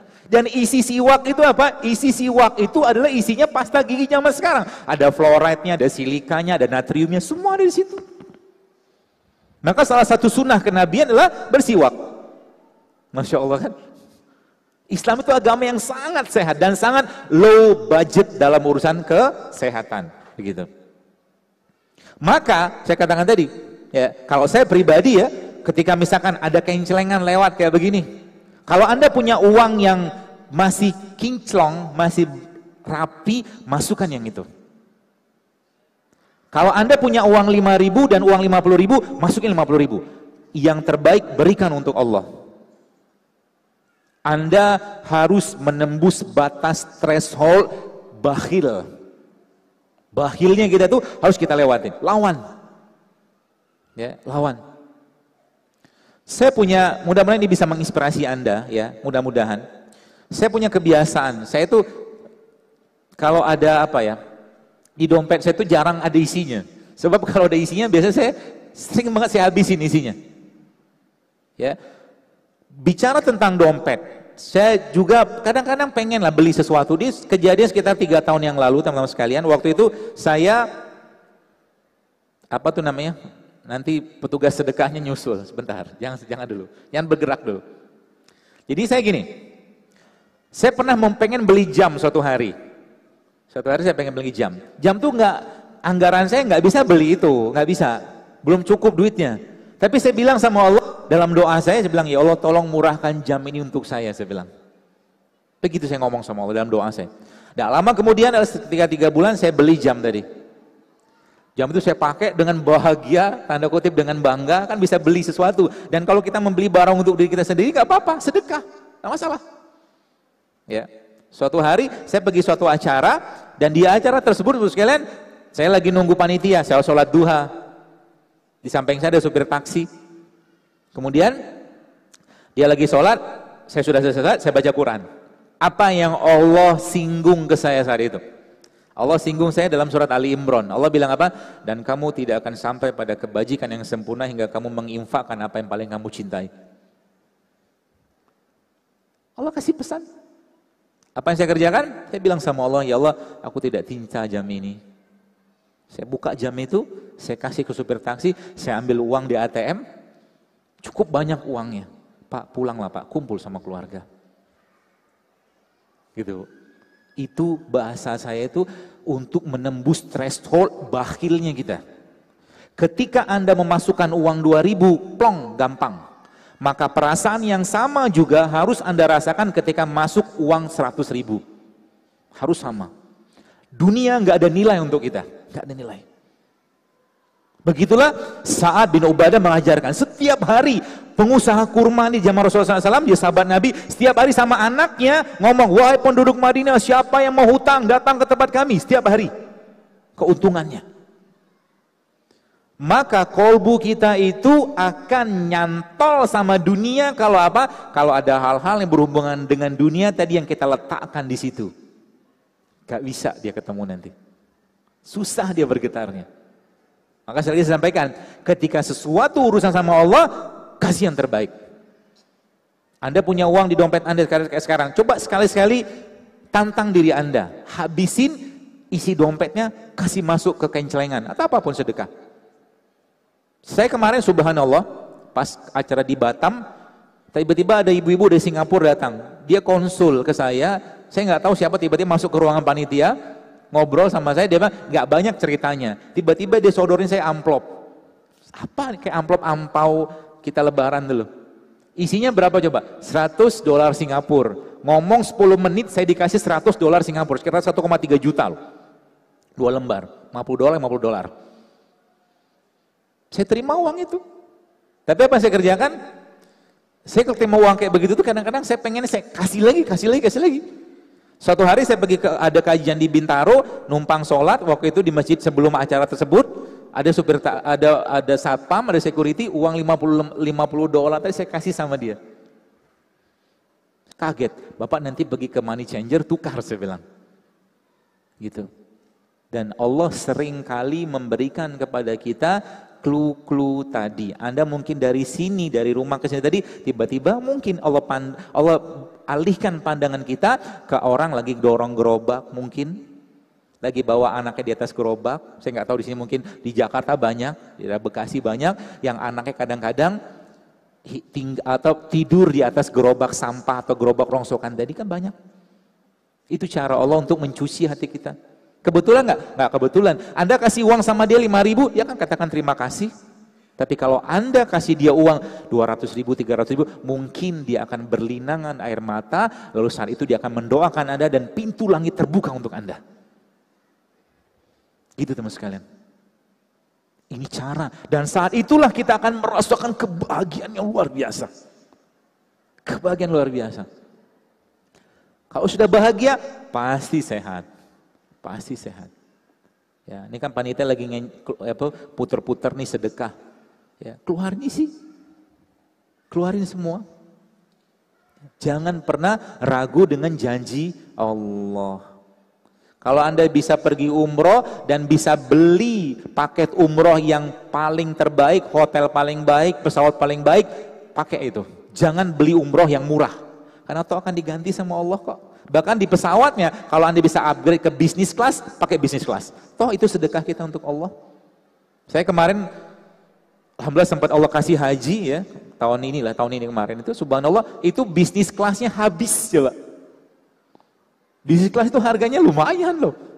Tapi orang ngerti, urusan sama Allah, pasti Allah akan ganti. Itu caranya begitu. Jadi kalau mau sehat, berikan bonus atau lakukan sesuatu yang orang tidak kerjakan. Orang sholat duha dua rakaat, Anda dua belas rakaat. Orang malam tidur, kita bangun. Orang siang makan, kita puasa. Nanti Allah akan kasih kita. Dan ketika tangan itu menengadah, meminta kepada Allah, seketika itu juga Allah mudahkan doanya. Gitu. Banyakin kebaikan-kebaikan, teman-teman sekalian maka Anda akan sehat. Jadi kalau ada orang hidupnya tidak bahagia, mungkin dia belum banyak berbuat baik. Sekarang kalau saya tanya, teman-teman sekalian di sini, maukah Anda dikasih paket iktikaf satu bulan penuh di Masjid Nabawi? Mau? Kalau saya mau, sangat mau. Tapi kan nggak bisa. Kerjalah apa segala macam. Pertanyaannya, bagaimana kita dapatkan pahala iktikaf? Kata Nabi SAW apa? Membantu hajat saudaraku kata Rasulullah lebih aku cintai daripada iktikaf satu bulan penuh di masjidku ini. Contoh, misalkan tempat ini penuh, lalu ada orang di depan sana, di belakang sana pengen masuk. Anda melihat di depan dia dia tidak kelihatan ada tempat untuk duduk, di depan Anda kosong. Hajatnya dia duduk di majelis ini. Lalu depan, Pak, Pak, Pak, sini Pak duduk. Anda ngasih tempat ke dia itu lebih baik daripada iktikaf satu bulan penuh. Islam tuh begitu. Ada teman kita lagi pakai sepatu, terus dia mau wudhu, hajatnya dia mau wudhu pakai sendal. Anda siapin sendal untuk dia, itu lebih baik daripada iktikaf satu bulan penuh. Masjid Nabawi. Subhanallah Islam. Maka jangan pelit dengan kebaikan. Help them, bantu mereka. Ya, karena kolbu itu teman sekalian nutrisinya adalah kebaikan. Ya, nanti kita baru masuk ke itunya. Nutrisi kolbu kita adalah kebaikan. Maka mulai sekarang jangan pernah terlewatkan untuk berbuat baik kepada orang lain setiap hari. Jangan pernah lewat. Ya, dan nanti Anda akan rasakan, Anda akan damai, tentram, bahagia. Kalau mau sakit, kalau dikasih sakit sama Allah, Anda akan bilang, Ya Allah, kalau memang Engkau belum berkehendak untuk sembuhkan penyakitku, maka aku ikhlas, Ya Allah. Tapi kalau waktunya sembuh maka sembuhkan dengan mudah, dengan murah. Maka bisa jadi minum kayak beginian Allah sembuhkan. Seperti itu. Masya Allah ya. Beruntunglah kita dijadikan umatnya Rasulullah SAW. Beruntung sekali bos sekalian. Ya. Dan itunya lagi, tadi kan ada software, ada puasa, ada sedekah, ada sholat. Software yang keempat ini yang sebenarnya tadi sudah sebutkan yaitu bacalah Quran bacalah Al-Quran. Bacalah Al-Quran. Ketika anda baca Quran minta, ya Allah jadikan dengan bacaanku ini engkau sembuhkan sakitku. Boleh nggak gitu? Boleh. Silakan. Minta sama Allah. Jadi kita bergantungnya kepada Allah dulu, bukan kepada manusia. Gitu loh. Bukan kepada makhluk. Nanti Allah akan urus urusan kita teman sekalian. Tenang aja. Apa susahnya Allah mengobati penyakit? ya yang sampai detik ini saya katakan dunia pengobatan barat yang diagung-agungkan dunia saat ini sampai detik ini ingat baik baik kata saya sampai detik ini dunia pengobatan barat nggak bisa ngurusin diabetes betul Orang harus minum obat seumur hidup. Pertanyaannya, apa Tuhan yang maha pengasih penyayang nggak menciptakan obat diabetes di atas buminya ini? Pasti ada. Sampai detik ini, darah tinggi, Gak bisa diobatin. Masa harus minum obat seumur hidup? Apa Tuhan tidak menciptakan obatnya? Allah tidak kasih tunjuk kepada kita. Kenapa? Manusianya jahil. Zolim. Bahkan ada guru saya mengatakan, salah satu guru herbal saya dikatakan minum apa namanya air kelapa itu. Air kelapa itu, dok, kalau ketemu pasien darah tinggi, suruh minum air kelapa. Air kelapa apa? Air kelapa yang masih muda yang apa? Dia ada karena beliau seorang ilmuwan. Dia katakan air kelapa yang dagingnya masih halus banget. Ya, mau kelapa hijau, mau kelapa biasa, masih halus banget itu minum tiap hari satu buah. Tiga bulan tensinya bisa turun insya Allah. Proven? Proven. Kenapa? Air kelapa itu adalah isinya apa? Asam amino. Asam amino isinya. Dan air kelapa itu teman sekalian, kalau kita lihat dalam air kelapa kan ada ada mineral nggak? Ada. Tapi kelihatan nggak? Nggak kelihatan. Maka sifatnya nano, kecil. Gitu loh. Maka air kelapa itu salah satu air yang sangat steril dan mengandung asam amino tinggi dan isokinetik yang sangat dan sangat isotonik dengan badan kita. Itu air kelapa. Produksi tanah Allah. Dan luar biasa lagi kalau air kelapa itu teman sekalian, Anda campurkan dengan rimpang, dia akan jadi dia akan jadi detox yang luar biasa. Air kelapa Anda blender sama kunyit, coba efeknya nanti apa? Lihat aja, darah akan bersih, menstruasi akan baik, pencernaan akan membaik. Air kelapa di blender sama kurma, di blender sama jahe. Nah caranya gimana? Air kelapa di blender ya, blender gitu nanti jangan disaring, tapi tunggu dia mengendap sendiri. Kata guru saya begitu. Tunggu dia mengalir sehingga nanti uh, apa uh, kandungan dari katakan air kelapa tadi mineralnya ketemu dengan jahe kunyit segala macam tadi itu akan turun yang endapan atau mungkin molekul yang senyawa gedenya yang anda minum tuh yang bagian tengahnya. Paham ya? Gitu. Tinggal anda topping aja. Toppingnya pakai apa? Jahe boleh kunyit boleh macam-macam. Bisa diubah-ubah. Bahkan ternyata air kelapa ketemu sama habatus sauda itu akan jadi detox paling baik untuk badan kita. Air kelapa ketemu dengan habatus sauda. Ya, tambahkan sedikit dengan kurma atau kasih madu. Itu akan jadi detox yang terbaik untuk badan kita. Ya. Jadi itu softwarenya. Ya, kita bicara software. Itu tadi loncat sedikit ya. Jadi ada puasa, ada sholat, ada sedekah, semua syariat itu sebenarnya secara umum menyehatkan. Ya, maka kerjakan itu dengan baik. Kerjakan itu dengan baik. Nah sekarang kita masuk ke hardware-nya. Hardware itu apa? Perangkat kerasnya, onderdilnya, suku cadangnya. Manusia, ya, bahan baku kita adalah asam amino. Gen kita itu, saya pernah baca penelitiannya, ternyata subhanallah gen kita itu berada pada ikatan pH yang sangat tinggi. Jadi ikatan gen kita tuh pH-nya sekitar 9 sampai 10 ikatan gen.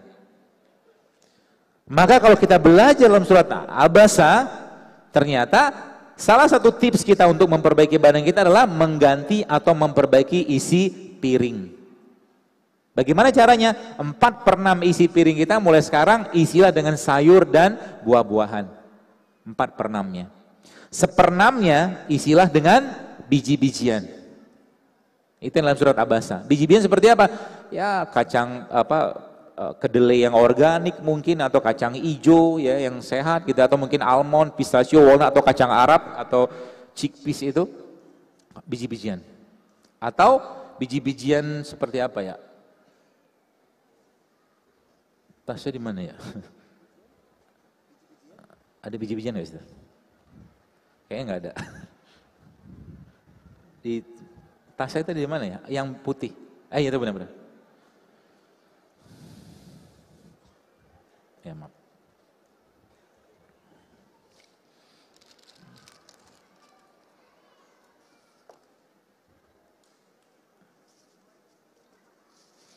Ini kan biji-bijian ya begini. Ya. Kelihatan nggak? Enggak. Ini tapi ini bukan produk lokal sih ya. Ini namanya kacang dal. Ya. Kalau yang suka makanan Timur Tengah bisa tahu tuh atau India seperti kacang dal, biji-bijian. Ya. Jadi banyak sekali teman sekalian yang kita lihat ternyata dengan memperbaiki ya dengan mengganti pola-pola makan ini oh ini dia ini biji-bijian saya kemarin baca buku buku itu judulnya bukan kemarin kapan-kapan How Not to Die yang mengarang seorang dokter juga di Amerika, dia cerita, ini kan kacang biji-bijian, kacang-kacangan gini kan, protein. Dia cerita tentang ada biji Brazil nut. Jadi ini bukan ini bukan Brazil nut, ini ini kan walnut ini, kacang walnut. Ya. Ini almond. Karena lagi ini pistachio. Ini uh, pistachio mana pistachio? Ini pistachio. Eh, mana dia? Nih. Ini pistachio. Jadi mereka-mereka ini mengandung banyak sekali nutrisi-nutrisi penting. Bahkan pistachio ini dia mengandung serotonin. Serotonin itu hormon yang bikin tenang. Ya, maka kalau sebenarnya kalau snack kita diubah kayak begini, ini kan ada ada kurma, ada kismis, ada kacang, bijian itu, gen kita akan diperbaiki sama dia. Sampai kayak begitu, insya Allah. Ya, jadi 4 per 6 itu nanti 4 per 6 buah dan sayur, sepernamnya biji-bijian, sepernamnya baru masuk protein. Ya, baru masuk protein. Ubah isi piringnya mulai sekarang. Jadi kalau Anda tetap pengen makan nasi, boleh nggak? Boleh. Ya. Boleh tetap makan nasi, tapi jangan banyak-banyak. Nasinya harus Anda campur dengan biji-bijian. Saya tidak mempromosikan produk ini ya, tapi mungkin ibu-ibu tahu produk ini ya. Pernah baca produk ini? Ini kan grand mix. Tahu ya? Jadi kalau Anda masih makan nasi, nasi nasinya nggak usah banyak-banyak, cukup satu sendok makan aja. Nasinya. Nasi itu biang biang keroknya gula darah naik. Serius. Ya. Biang keroknya. Salah satu biang kerok ya, di samping gula pasir. Karena indeks glikemiknya tinggi banget. Ya. Emang ada beberapa yang saya sarankan dan Bapak Ibu, teman-teman saya sudah sering dengar lah kata-kata saya ini. Kalau Anda mau benar-benar mulai hidup sehat, mulai sekarang, coba deh tantang diri Anda seminggu ke depan. No rice, nggak ada nasi putih. No flour, tepung. No sugar, nggak ada gula pasir. No minyak. Itu dulu deh.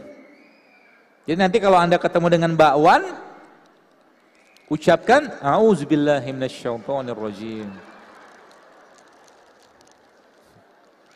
Tapi kan dokter ini kan rezeki dari Allah. Betul, tapi kita boleh memilih kok. Anda, misalkan gini, Anda sajikan saya, misalkan gorengan, di sini buah-buahan, saya akan pilih buah. Kalau kita bisa mikir kok, ini kan nggak sehat, udah jelas gak sehat. Anda kasih saya di sini misalkan uh, bubur ayam, terus di sini Anda kasih saya rujak atau bubur alpukat. Saya akan pilih bubur alpukat. Kenapa? I love my body, saya cinta dengan badan saya. Saya nggak mau zolimi dia. Tadi di mobil, sama Ustadz Lukman tadi, dalam perjalanan di sana saya kenapa, ini kenapa saya pusing ya, mual. Saya tanya sama beliau, ada pewangi nggak sini? Nyata ada. Sensitif banget badannya, langsung mual. Dan kita punya pewangi yang lain, yang paling gampang kita dapat kayak pandan gitu kan, tinggal dipotong-potong, taruh bawa mobil selesai. Gitu loh. Karena yang mempengaruhi ini apa pewangi-pewangi sintetik itu kenanya ke kepala kita, mempengaruhi otak. Maka kalau Anda punya mobil, ya jangan pakai pewangi sintetik. Pakai pewangi alami aja. Ya, lebih baik ya. Seperti itu. Jadi uh, pernam tadi ya, per, pernamnya sayur sama buah, sepernamnya biji-bijian, sepernamnya protein. Itu cara paling gampang ya. Sekarang kita belajar, sekarang bagaimana cara memperbaiki badan kita. Tapi sebelum saya cerita tentang itu, saya kemarin sempat baca satu riset ya, itu ternyata subhanallah, kalau kita bicara tentang minyak zaitun, minyak zaitun itu ada di dalamnya namanya mufa. Mufa itu mono unsaturated fatty acid. Salah satu minyak lemak yang terbaik lah. Kemudian kalau kita bicara kurma atau atau madu, maka dalam kurma dan madu ada asam amino. Mereka bahan baku tubuh kita. Ada lagi namanya mineral, mineral yang dikenal dengan selenium, selenium.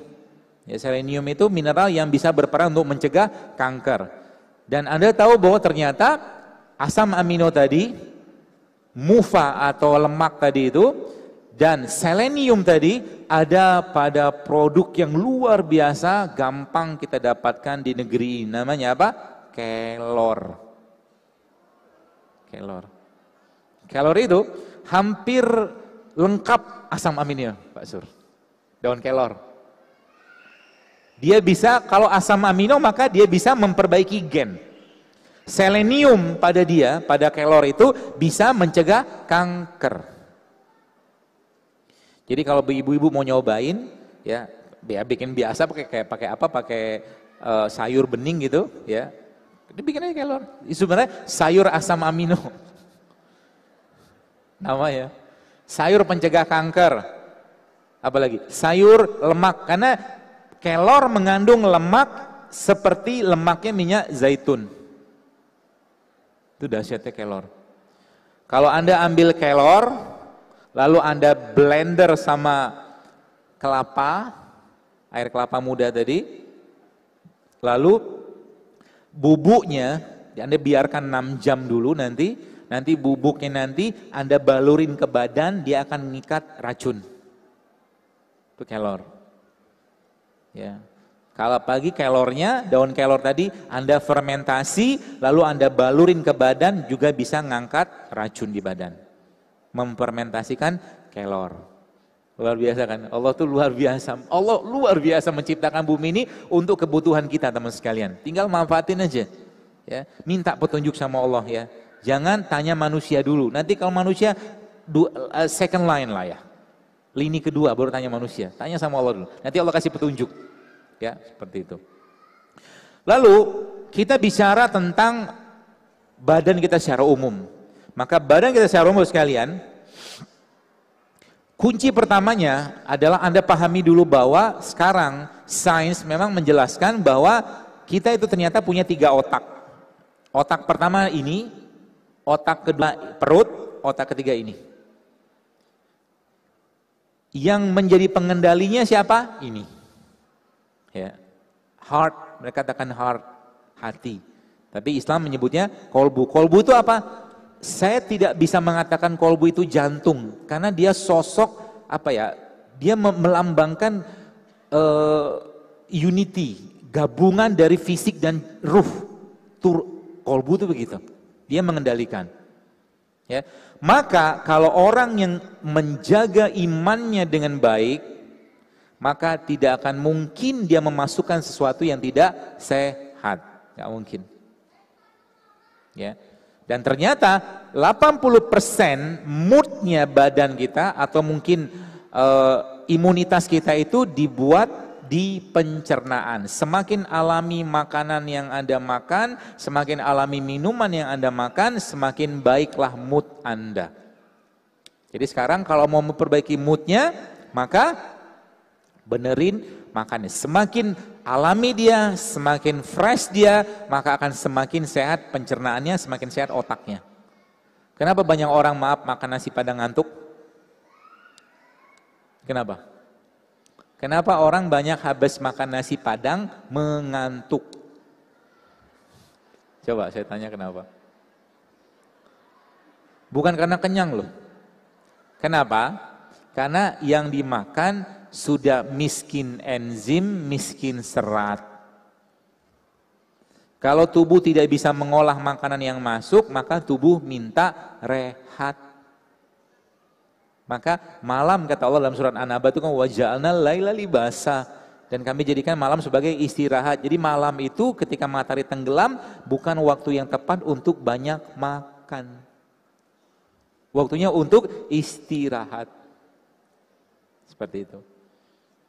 Orang makan nasi padang, apakah nasi padang salah? Enggak salah. Orang Padang dari zaman dulu makan nasi padang, tapi habis makan nasi padang, mereka bawa kerbaunya, bawa sapinya, bawa sepedanya, bawa gerobaknya pergi ke tawah, berladang, berkebun. Zaman sekarang kita ngapain? Update status. Ya kan? Makanan yang masuk tidak dibakar. Udah gitu orang tua kita jam kalau anda lihat sekarang ada snack panitia siapin snack. Orang zaman orang tua kita zaman lu coba lihat, apakah mereka makan kita zaman sekarang? Kadang-kadang makan pagi itu sarapan sederhana, ubi rebus, singkong rebus, jagung rebus, minum teh tawar, kopi pahit, selesai. Cukup untuk aktivitas. Zaman sekarang satu piring isinya udah nasi uduk lah, nasi apa, nasi apa, nasi apa, belum lagi ada minyaknya, belum lagi teh manisnya, belum lagi bakwannya, belum lagi telurnya. Sedangkan pagi itu jangan banyak makan, karena pagi hormon lapar kita namanya grelin hormon itu paling rendah. Maka pagi-pagi jangan banyak makan. Tujuh butir kurma, satu gelas air jahe atau air serai, satu sendok makan madu cukup sampai siang bahkan sampai sore. Cukup. Ya. Jadi pagi-pagi saatnya Anda berpisah dengan abang bubur ayam. Bye-bye bang, saya sudah kembali hijrah ke makanan gitu kan. Jadi nanti kalau udah menerapkan pola-pola kayak begini sebenarnya berat badan itu akan turun dengan sendirinya. Tenang aja. Akan turun dengan sendirinya. Enggak usah ribet ikutin diet ini, diet itu. Kalau kita ngurangi kalori yang masuk pasti turun dengan sendirinya. Gimana mau sehat pagi-pagi? Teh manis, ada nasi kuning lah segala macam. Karbo semua. Betul? Jadi mau berubah nggak? Serius. Saya tanya sekali lagi, Bapak Ibu mau berubah nggak? Allah saksinya ya. Allah saksinya. Kenapa? Oh Pontianak kata Pak Sur paling sering gorengan. Jadi mulai sekarang mau nggak stop makan gorengan? Berat dok, berat, berat, berat. Sedih hatiku. Kemarin waktu di Batam, saya kajian begini, tiba-tiba pas sesi akhir ada yang tanya pakai kertas. Dia gini, Assalamualaikum Ustaz, Assalamualaikum dokter. Ya, kan, saya penjual gorengan. Kata dia gitu. Setelah mendengar kajian dokter, saya jadi merasa bersalah jualan gorengan, dia bilang. Kata dia gitu Pak Sud. Terus saya bilang sama dia gini, Pak Bu, sekarang ini yang kita kerjakan, kita we are creating market. Kita sekarang menciptakan market baru. Anda mungkin nggak sadar, kalau Anda sudah mulai ber-JSR-an ria ini, ya, maka Anda sudah tidak tertarik lagi dengan gorengan. Artinya apa? Abang gorengan, saya bilang sama dia, apa susahnya Anda mengganti dengan jualan buah potong? Betul? Dan kalau teman-teman di sini sudah mulai otaknya mulai sehat, jadi otak sehat itu tandanya apa? Ketika lihat buah, lihat sayur, senangnya luar biasa. Itu otak sehat.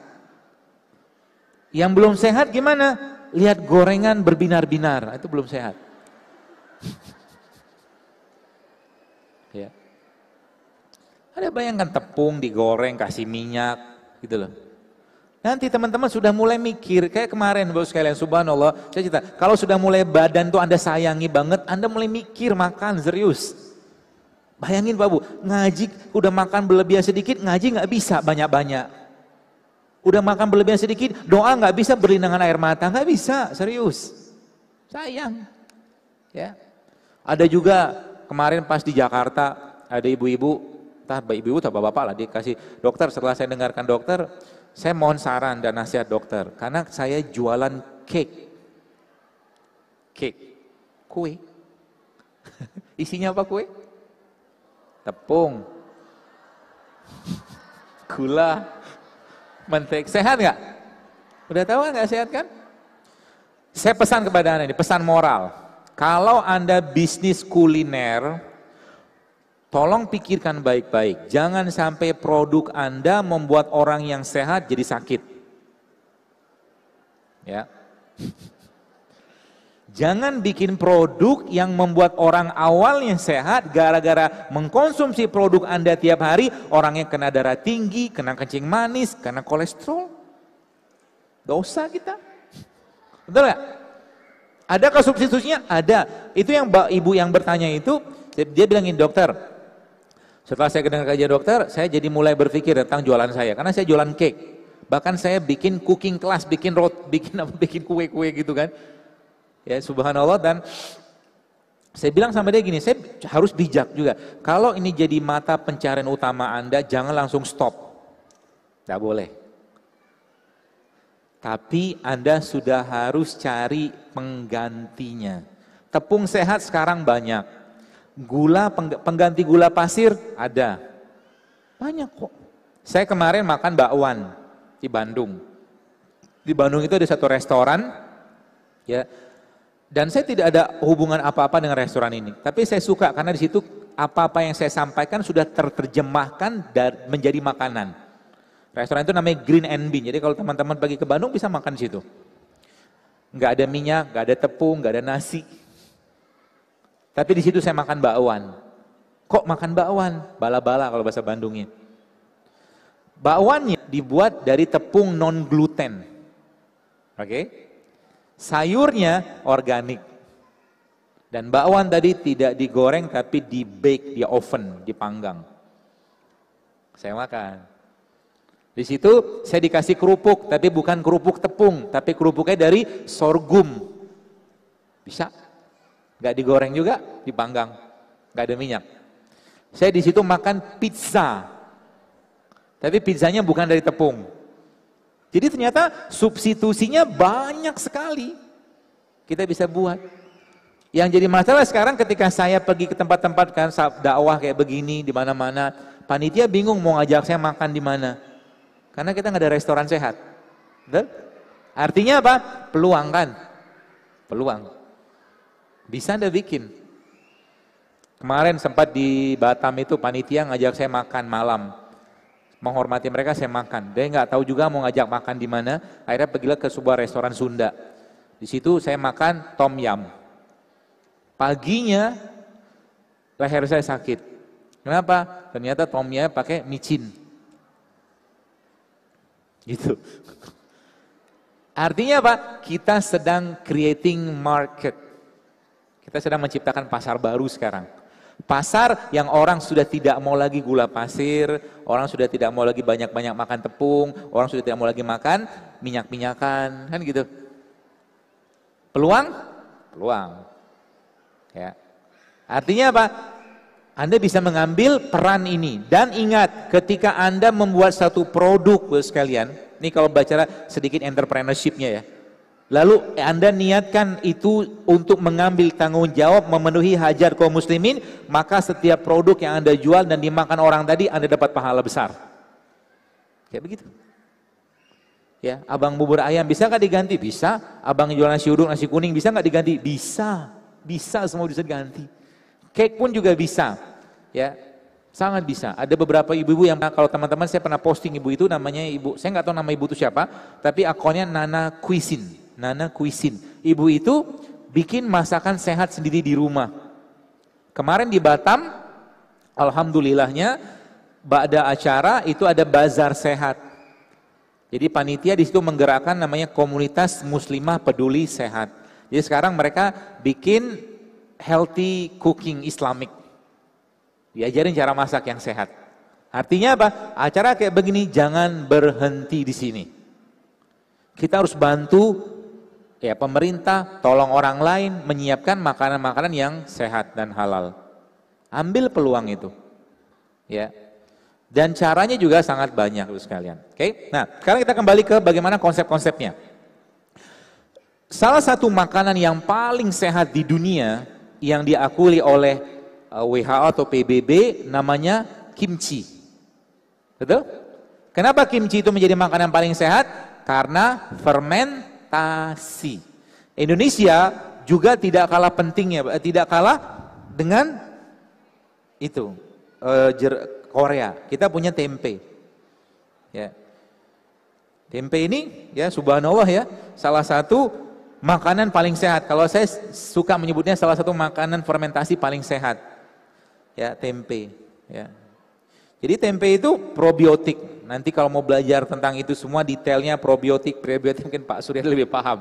Tapi saya ngajarin sisi makanannya. Anda bayangkan probiotik kayak begini dan tempe ini sekalian itu luar biasa efeknya ke badan. Ya, masalahnya ini kan tempe. Tempe ini probiotik. Probiotik ketika digoreng kan biotik. Biotik itu kan kuman baik, probiotik. Ketika digoreng mati kumannya. Betul Pak? Betul. Makanya tempe itu kalau Anda mau sehat jangan digoreng. Tuh makan tempe mentah, tenang. Yang pengusaha tempe tahu tempe yang kita buat ini sebenarnya kedelainya sudah direbus, sudah dikukus, sudah dimasak bagi sebenarnya. Tambahkan ragi, matang dia. Ya, jadi tempe itu ketika kita olah sekalian ya kita eh, padukan dengan salah satu prebiotik yang paling baik namanya kurma, maka menjadi sangat sehat. Ya, menjadi sangat sehat. Apalagi Anda mungkin hari ini kita mau bikin jus tempe. Mau nyobain? Nah, coba Pak Dokter. Ini Pak Dokter. Kita coba bikin jus tempe. Kita punya blender.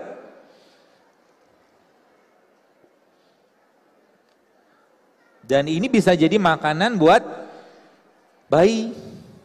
Ya, asal tempenya sehat.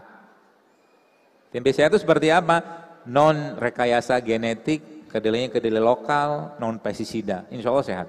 Ya. Nah sekarang kita mau bikin nih tempe, jus tempe.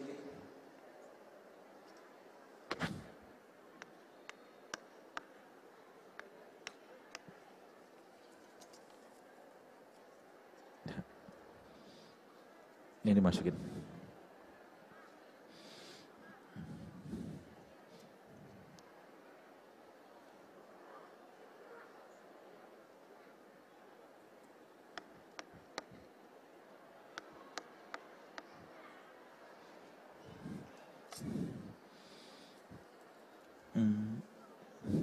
Mateng nggak? Nggak mateng. Belum mateng.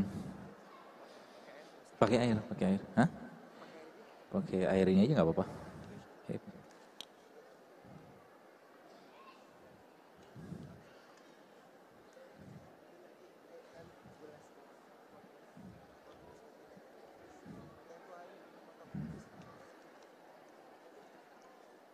kurang air. Tambah air lagi. Paku ya?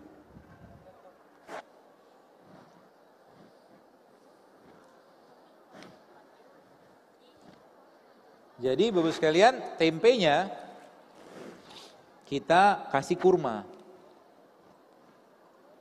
Bijinya dibuang ya. Keras. Secukupnya.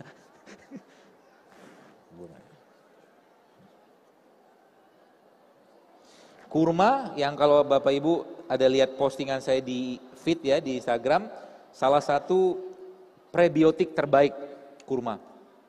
Ya. Jadi kenapa Rasulullah uh, menyampaikan bahwa barang siapa yang makan kurma ajwa tadi Pak Surya tentang kurma ajwa secara spesifik kurma ajwa ternyata memang dia bisa menghindarkan sihir. Tapi secara umum makan kurma itu tujuh butir sehari cukup. Cukup. Jadi Anda makan kurma tujuh butir, kemudian Anda minum zaitun ya. Kemudian anda minum madu itu sudah powerfulnya luar biasa, ya sangat powerful, ya. Cukup. Nah, kita tambahkan sedikit sama jahe.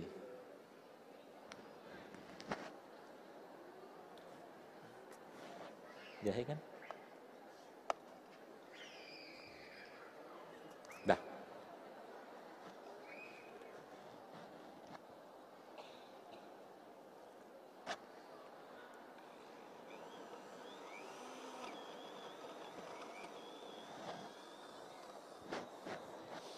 dan dikasih sedikit garam.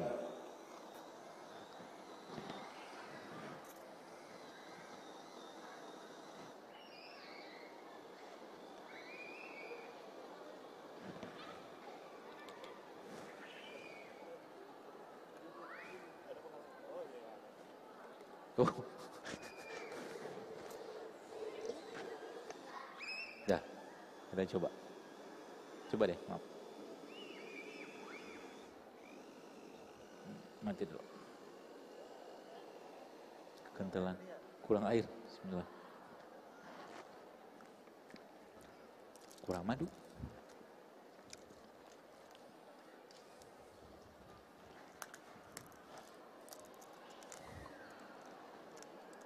Masih sedikit.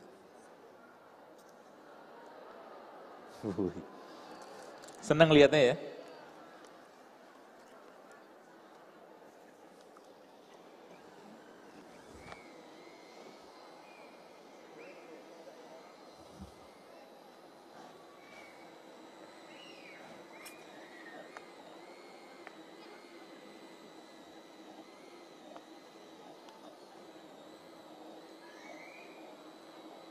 Baik, jadi selain teman-teman bisa bikin jus seperti udah cukup?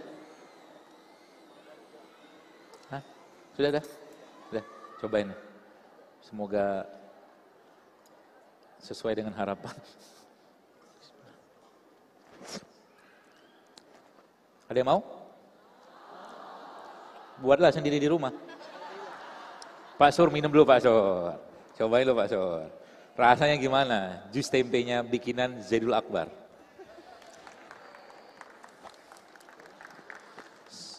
Saya khawatir minta lagi sih.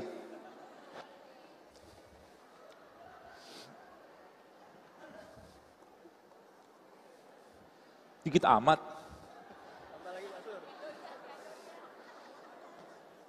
Susah berkata-kata dia, lihat mukanya udah kelihatan berubah. Mana mic ya, mic ya? Mana mic? Kasih testimoni sedikit. Ada mic, panitia? Maaf. Pinjam mic, pinjam mic.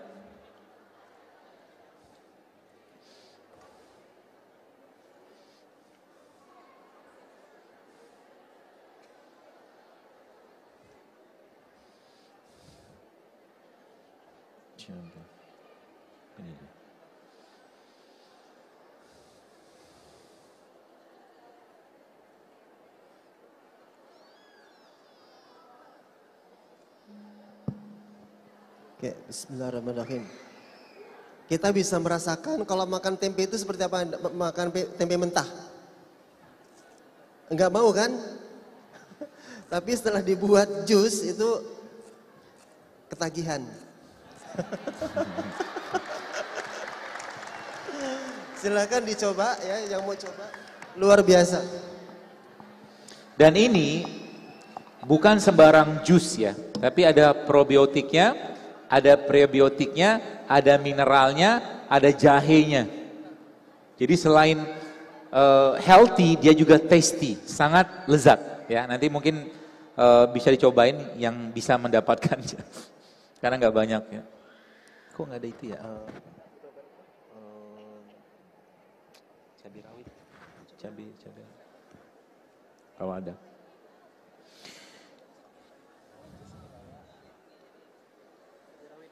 Ya.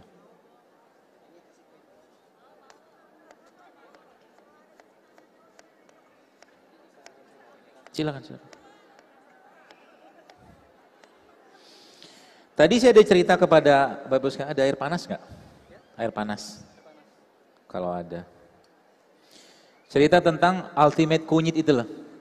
Jadi ultimate kunyit itu teman sekalian isinya kan ini. Kunyit, serai, sama jeruk nipis. Ya. Inilah minuman yang saya pribadi surprise-nya luar biasa. Tapi memang kita sudah sudah teliti ini. Jadi minuman begini, ini kandungan antioksidannya sangat tinggi. Ya.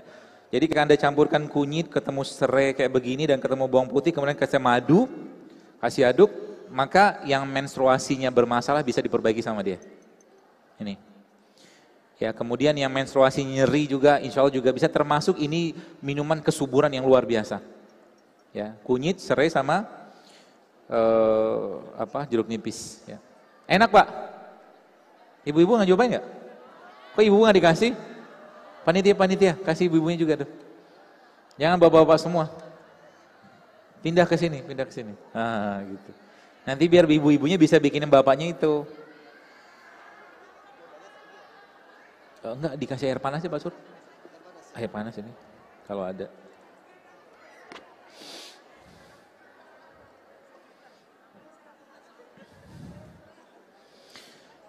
Jadi Allah Subhanahu wa taala teman sekalian memberikan kepada kita banyak sekali uh, ciptaan ya, produk-produk ciptaannya itu yang subhanallah kalau kita manfaatkan itu efeknya memang luar biasa, sangat luar biasa ya. Contoh bapak-bapak nih mulai sekarang saran saya ya, kalau pagi-pagi Anda masih ngeteh, terutama teh-teh saset, saran saya ganti saja dengan teh-teh herbal kayak begini. Anda bisa ganti dengan bunga lawang, Anda bisa ganti dengan cengkeh, Anda bisa ganti dengan kayu manis, atau minimal tadi pakai jahe atau serai. Ibu-ibu bikinkan, ya, karena Anda yang biasanya menyiapkan makanan untuk suami. Ya, jadi diganti. Dan minum minuman kayak begini, makanan kayak begini itu sebenarnya kayaknya simpel, tapi efek jangka panjangnya luar biasa. Ya, efek jangka panjangnya luar biasa. Termasuk kalau kita sudah mulai kenal dengan makanan-makanan kayak begini ya, kayak uh, brokoli kayak begini, ya. Brokoli teman sekalian, jadi pagi-pagi kalau Bapak Ibu bisa mengganti sarapannya bisa. Caranya gimana? Saya ajarin. Ini ada bisa bikin salad. Ya, mentah kayak begini. Caranya gimana? Saya bikinin sekarang. Ya. Jadi brokoli kayak begini kita bisa apa tuh namanya?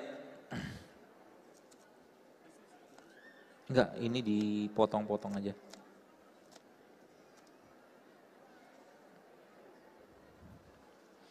Cara bikin salad yang simple.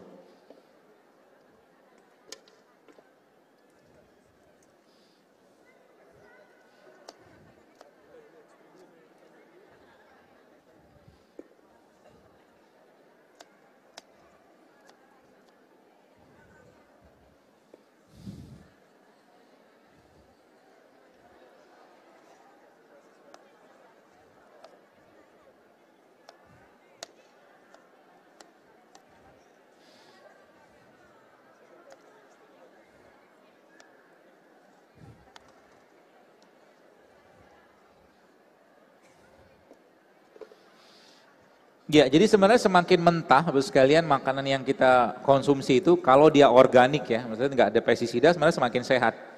Ya, jadi nggak masalah makan mentah. Tapi nanti kita bisa bikin makanan tadi selain meskipun mentah, dia tetap terasa enak gitu ya.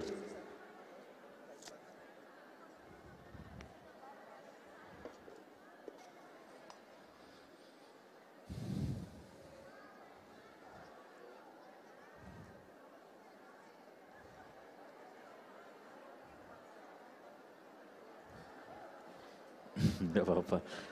Karena didadakan.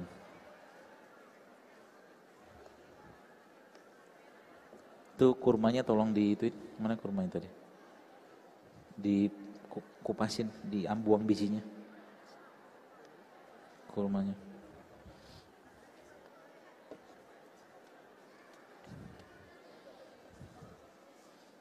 Sudah taruh sini.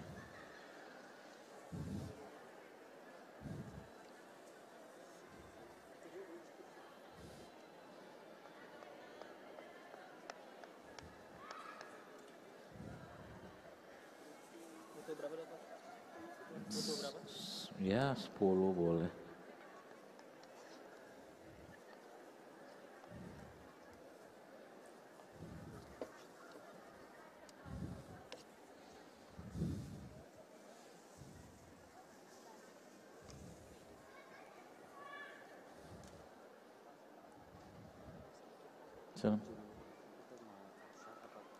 Ya. Nanti, ya di sampai jam 3 kali ya sampai jam ya ha, kita biar tak enggak apa biar apa? selesai aja. Jam 3 kita selesai. Tutup jam 3 aja. Nah, di break tanggung lagi. Ya. Tapi setelah asar enggak ada sambungan. Enggak ada, ada. Baik. Ini bisa jadi sarapan pagi teman sekalian. Ya caranya kan di sayur ada saya masukin ups, jeruk nipis ya, kemudian saya masukin madu.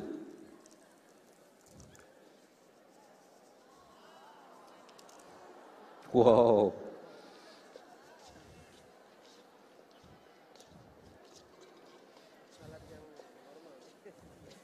Simple sebenarnya sih ya.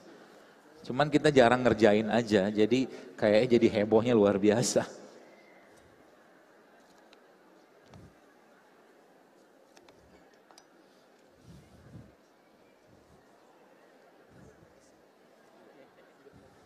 Jeruk nipis. Sebenarnya kalau ada minyak zaitun, bisa ditambahkan minyak zaitun. Ada. Ada mau nyobain?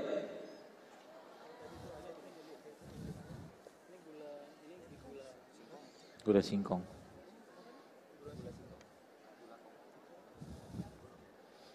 Nih, bagi-bagi.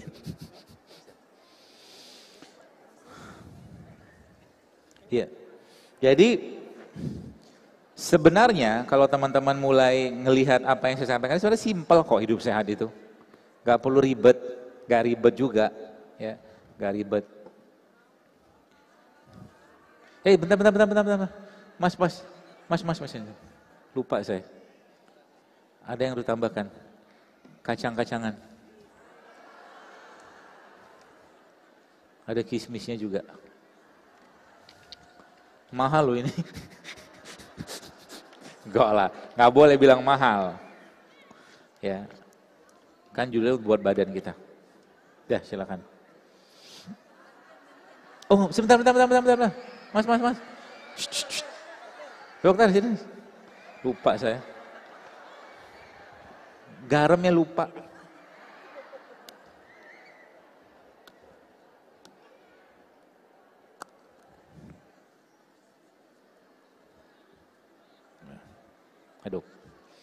Dokter jadi tukang masak sekarang ya?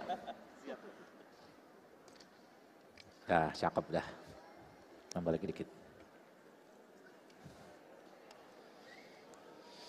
Kenapa kalau Anda lihat dari kajian-kajian yang saya sampaikan, urusannya ke makanan. Kenapa? Karena makanan kayak begitu, itu bisa mengubah gen Anda. Ya, bisa mengubah gen.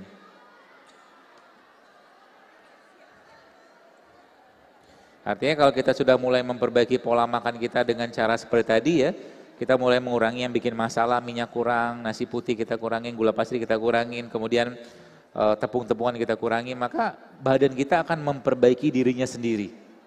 Sebenarnya gitu aja sebenarnya. Saya pernah punya pasien, ya ibu itu dia kena autoimun, ya dia tinggal di e, Bintaro, ya subhanallah.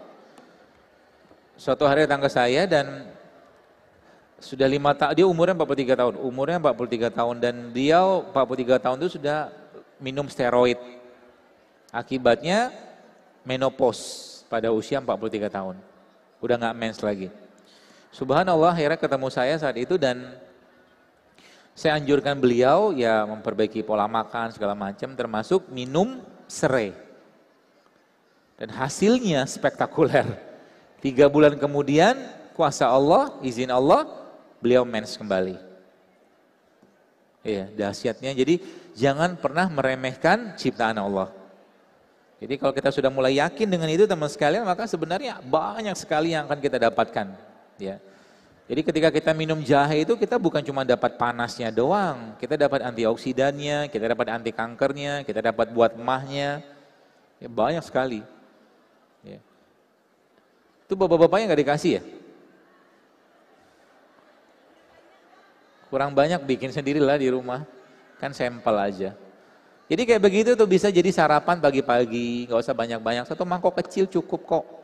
Ya, kita bisa mengganti pola makan pola makan yang tinggi karbo, miskin serat, miskin enzim dengan makanan kayak tadi. Ya, sesimpel itu coba, masya Allah kan. Makanya saya pesan kepada anda yang mungkin punya masjid ya atau mungkin kita punya pondok seperti Ustadz Lukman gitu ya, mari kita wujudkan generasi sehat di masa depan itu dengan mengembalikan makanan mereka ke makanan-makanan yang malami, yang fresh, halalan, toiban. Jangan ada lagi misalkan mie instan di pondok. Ya, nggak boleh. Bukan nggak boleh sih, sampaikan kepada mereka. Ya, atau mungkin gula pasir, ya, tepung-tepungan. Kenalkan mereka dengan makanan sehat, sehingga nanti kebiasaan itu yang akan mereka jalani. Ya, apa mungkin mereka lakukan tiap hari. Ya, sehingga mereka ketika pulang dari keluar dari pondok itu mereka bisa menyampaikan pesan kesehatan ini kepada orang lain. Dan saya sampaikan, sehat harus membuat kita makin taat. Ya, kalau nggak taat dengan sehat tadi sakit mungkin lebih baik. Ya, seperti itu. Enak nggak salatnya? Enak kan? Alhamdulillah. Mau lagi? bikin sendirilah. Ya, saya memberi contoh aja. Ya, sebenarnya ibu-ibu jauh lebih canggih dari saya. Ya, Anda lebih canggih. Nanti kalau sudah mulai gerakan ini kita mungkin di mana-mana hidup sehat seperti ini, maka kita akan punya market sendiri. Ya, kita akan punya pasar sendiri. Ya. Jadi kita sudah abang-abang yang go, jual gorengan gitu, nanti mereka berubah jualannya. Ya yang jualan gak sehat juga akan berubah. Ya ya. Jadi seperti itu ya. Baik e, dan terakhir ya jadi tadi ada saya sampaikan tentang rempah ya rempah saya kira sudah paham lah ya. Jadi teman-teman di sini saya kira mungkin banyak ikan ya banyak ikan. Jadi kalau ada namanya pindang mungkin kalau di Palembang saya nggak tahu di sini apa jadi cobalah mulai sekarang ketika anda bikin pindang atau mungkin gulai-gulai tanpa santan kuahnya Anda makan atau minum. Karena dalam kuah itu mengandung herbalnya, rempahnya. Jadi kalau makan misalkan e, pindang atau mungkin gulai ikan gabus gitu kan, yang pakai kunyit, pakai lengkuas, pakai serai gitu, kuahnya diminum. Itu obat. Ya, termasuk saya memang sengaja minta kepada Anda, kepada Ustadz Lukman ini. Dan saya kira mungkin oh, teman-teman di sini sudah tahu lah ya tentang lidah buaya. Saya ingat banget pengalaman saya menggunakan lidah buaya ini. Jadi ayah saya dulu pernah kena namanya gastritis erosif. Jadi lambung beliau tuh berdarah. Ya lambung beliau itu berdarah. Ya, bab sampai ke BAB-nya itu campur darah. Dan saya ingat banget salah satu yang saya diajarkan dulu adalah menggunakan ini. Ya, lidah buaya. Kebetulan saya itu beliau dirawat di rumah sakit dan setiap bias, bisa beliau minum atau makan, saya suruh beliau makan ini. Itu nggak ada tiga hari, dua harian itu pendarahannya berhenti. Ya, lidah buaya ini. Jadi lidah buaya ini kalau boleh saya sampaikan, ini salah satu produk lokal yang kalau boleh saya sarankan, coba Bapak Ibu makan ini. Bagaimana cara memakannya? Anda bisa bikin wedang jahe pakai lidah buaya. Bisa. Ya, atau kunyitnya pakai lidah buaya. Kunyit asam gitu kan? Anda bisa makannya, minumnya pakai lidah buaya. Dia bisa berguna, bisa bermanfaat untuk wasir, ya, buat mah, ini obatnya mah nih, lidah buaya ini. Ya, jadi wedang wedang itunya, wedang jahenya pakai lidah buaya. Ya. Dan ini ibu-ibu, Anda bisa blender lidah buaya seperti ini, ya. Kemudian eh, dikasih garam sedikit, ya. Kita nggak usah contohin lah. Kita garam sedikit, nanti Lalu dia kan nyatu dalam airnya. Itu buat spray. Buat semprot uh, ke kulit kita bisa melembabkan, dia moisturizer seperti itu. Dia juga bisa untuk membersihkan dan lidah buaya ini salah satu tanda kutip antibiotik alami. Ya, jadi kalau ada luka, saya nggak tahu Pak Surya sudah pernah mempelajari belum ini sebagai antibiotik. Tapi setahu saya juga dia punya khasiat sebagai antibiotik topikal. Benar kan? Sudah digunakan di luka. Jadi ini salah satu terapi untuk luka. Ya, bagaimana caranya detailnya hanya beliau ahlinya. Ya, masya Allah. Jadi kalau nanti di rumah anda punya orang tua, keluarga atau siapa pun saudara yang mungkin ada luka kencing manis, nanti mungkin bisa konsultasi ke Pak Suryadi. Bagaimana caranya dengan menggunakan tadi kan madu, zaitun, kurma sama gamat bahkan lidah buaya. Ya. Jadi Allah Bapak sekalian tidak akan mungkin meninggalkan kita untuk menjadi Abdullah ya tanpa menyiapkan sarana prasarana yang enggak mungkin. Ya. Dan di, di mana tempat itu diciptakan Allah maka di situ biasanya ada produk-produk lokal yang khusus untuk daerah tersebut. Indonesia kaya dengan rempah, Indonesia kaya dengan rimpang. Ya, maka jadikan itu sebagai asupan kita tiap hari. Ya, rempah, rimpang, sayur, rempah, rimpang, sayur. Ya, kalau Anda yang sempat baca tulisan saya, postingan saya tentang eh, jamur ya, jamur itu salah satu pengikat logam yang sangat baik dan dia merupakan salah satu produk fermentasi yang juga baik, jamur. Ya, jamurnya Anda bisa bikin sup, sup jamur, kasih sayur gitu kan, masya Allah. Simple sebenarnya, asal kita mau. Tapi ingat, mulai kurangi yang tidak sehatnya. Ya, kita mulai switching. Anda sebenarnya bukan butuh nasi putihnya, Anda butuh karbohidratnya. Gitu.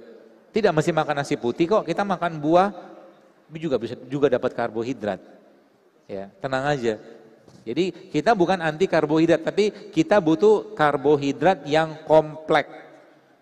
Contohnya uh, brown rice atau beras coklat atau beras merah atau beras hitam itu kan karbo yang kompleks, yang sehat, masih tinggi seratnya. Ya, jadi tidak usah khawatir, you don't have to eat less. Ya, kalau bahasa mereka gitu, kalau orang barat, Anda tidak perlu mengurangi makanan, but you just have to eat right. Tapi Anda cukup makan yang benar. Ya, jadi nanti kalau sudah ngerti polanya, Anda tidak akan mau lagi nyampahin badan. Yang pertama, yang kedua, Anda tidak akan mau banyak-banyak makan. Gak mau. Kenapa? Makan yang banyak melemahkan iman. Lebih sayang iman atau lebih sayang makanan? Lebih sayang iman. Gitu. Nanti lama-lama badannya akan langsing. Dan ingat, hubungan suami istri pun bisa diperbaiki dengan ini. Ya, laki-laki yang pengen memuaskan istrinya, ya hiduplah sehat. Karena banyak kasus perceraian gara-gara suami nggak puas atau istri nggak puas dalam maaf hubungan biologis. Banyak loh. Jadi makanan itu urusannya sampai ke negara. Maka kata beliau tadi itu kan, kata beliau Pak Surya itu kan, itu di Jepang itu makanan-makanan itu dan Jepang merupakan salah satu negara yang termasuk blue zone. Blue zone itu negara dengan angka harapan hidup tertinggi di dunia. Ada Jepang, tidak semua tempat tapi ya. Ada Yunani sebagian, California, ya juga sebagian termasuk Korea. Dan ternyata rahasianya apa? Karena mereka healthy food makanan mereka. Dan itu dipaksain sama negara. Ya, maka kayak kita bicara lihat di Jepang, di Jepang nggak ada warteg. Nggak ada warteg kan? Ya emang nggak ada warteg. Tapi maksud saya itu apa? Makanan di sana sayur, daging, masak, rebus, kukus, steam, makan, selesai. Begitu maksudnya. Nggak dipanaskan berulang-ulang. Gitu. Jadi ibu-ibu kalau Anda pengen dapatkan healthy food, masak saat itu habiskan. Nggak usah dipanaskan. Seperti kata Pak Surya tadi, karena beliau kan lama di Jepang tuh, jadi ngelihat. Dan asbab dari situ atau efek dari situ apa yang terjadi? Banyak orang yang langsing-langsing. Gitu loh. Orang di sana ya memang Jepang merupakan negara yang apa ya angka angka bunuh dirinya juga tinggi di dunia karena nggak ada Tuhan di sana kan. Tuhannya itu waktu sama uang, eh, sama waktu uang gitu kan. Tapi kita umat Islam punya pedoman yang jauh lebih baik. Ya, mengikuti bagaimana pola-pola Nabi SAW. Jadi dengan puasa, Senin Kamis, Ayamul Bid, atau puasa puasa sunnah yang lain, kemudian ditambah lagi dengan berbekam, itu efeknya luar biasa. Tidak suatu kebetulan kata Nabi SAW, berbekam pada tanggal 17 atau 19 atau 21. Sebelum berbekam pada tanggal tanggal-tanggal hijriah itu, Nabi memberikan pedoman kepada kita untuk apa? Untuk puasa ayamul bid dulu. 13, 14, 15-nya puasa. 17-nya 16 istirahat, 17-nya berpuasa atau berbekam maaf. Itu kan suatu pola sebenarnya yang kita bisa ikutin. Ya. Jadi begitu Bos sekalian, mudah-mudahan bermanfaat dan ada beberapa pertanyaan yang masuk. Ramuan herbal apa yang dapat mengobati saraf kejepit? Kalau sarafnya kejepit harus dibenerin. Ya. Tidak bisa mengandalin uh, herbal doang. Ya, saya kira mungkin di sini ada teman-teman yang bisa udah pernah belajar ya tentang mungkin Bapak Ibu tanya ke Pak Sur kalau Pak Sur ada informasinya mungkin di sini tapi kalau di Jakarta saya punya yang memang ahlinya untuk itu ya.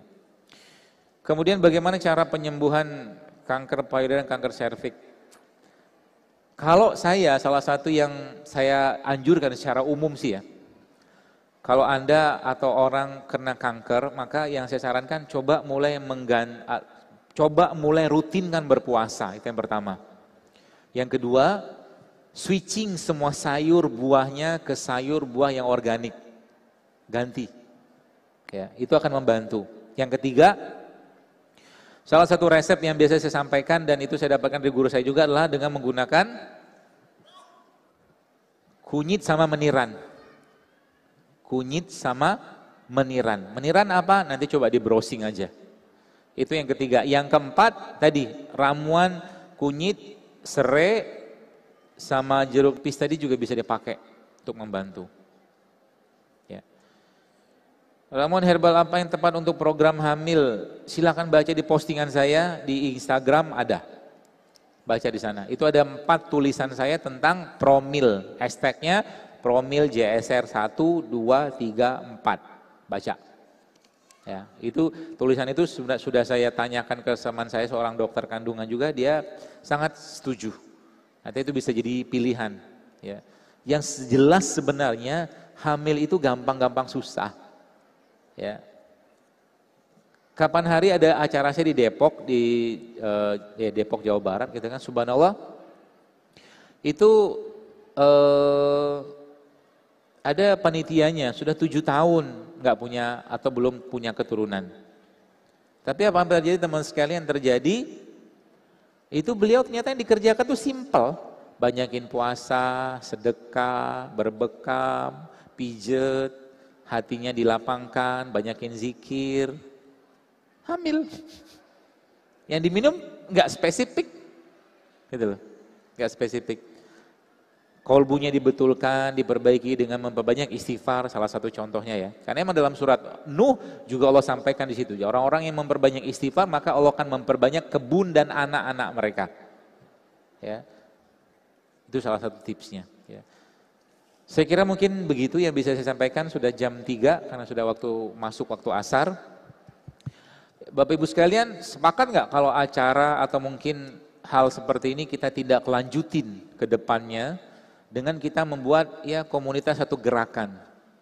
Ya, gerakan-gerakan yang sifatnya sosial eh, yang nanti ke depannya kita bisa bantu pemerintah juga ya saat ini mungkin maaf BPJS pun sudah naik. Modal 10 ribu, 20 ribu kita bisa beli rimpang, bisa beli rempah, kita biasakan puasa, insya Allah kan sehat juga sebenarnya. Ya, dan saya sangat eh, tadi sempat ngobrol sama Ustadz Lukman juga, ya harapannya nanti akan ada komunitas-komunitas. Nanti kalau teman-teman di sini kita bikin saya belum bisa janji tapi mudah-mudahan nanti kalau ke depan kita datang atau saya datang ke sini lagi ada bazar sehatnya. Jadi masyarakat dikenalkan dengan produk-produk sehat ya. Ibu-ibu juga nanti bisa berjualan di sana kenalkan itu semua. Saya kira mungkin akan banyak yang kita bisa lakukan untuk mengambil tanggung jawab menyiapkan produk-produk atau makanan-makanan yang halal dan sehat ya Nanti mungkin e, bagaimana teknisnya mungkin e, Ustadz Tukman ya mungkin nanti akan bergerak termasuk saya sangat e, apresiasi kalau nanti kita bisa menggerakkan namanya sedekah sehat.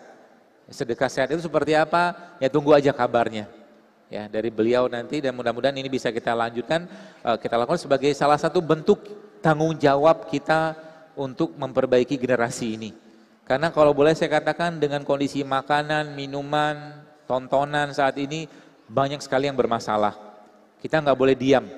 Kita harus bergerak untuk itu. Maka apa-apa yang Anda dapatkan mungkin tulisan saya di Instagram atau mungkin di kajian-kajian seperti ini, saran saya jangan telan dan makan sendiri. Sampaikan pada keluarga.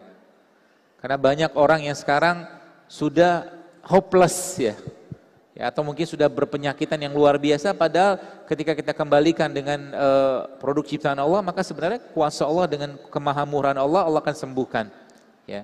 Jadi jadilah duta-duta sehat Islam. Ya. Nah, mau namanya JSR silakan mau namanya apa pun terserahlah bagi saya nama itu nggak ada terlalu penting ya. Tapi intinya adalah kontennya Ya, kita sampaikan, jadi teman-teman yang sudah mengenal impus water misalkan, bawa, tunjukkan. Bahkan kalau Anda mungkin ada yang mau beli silahkan. Itulah.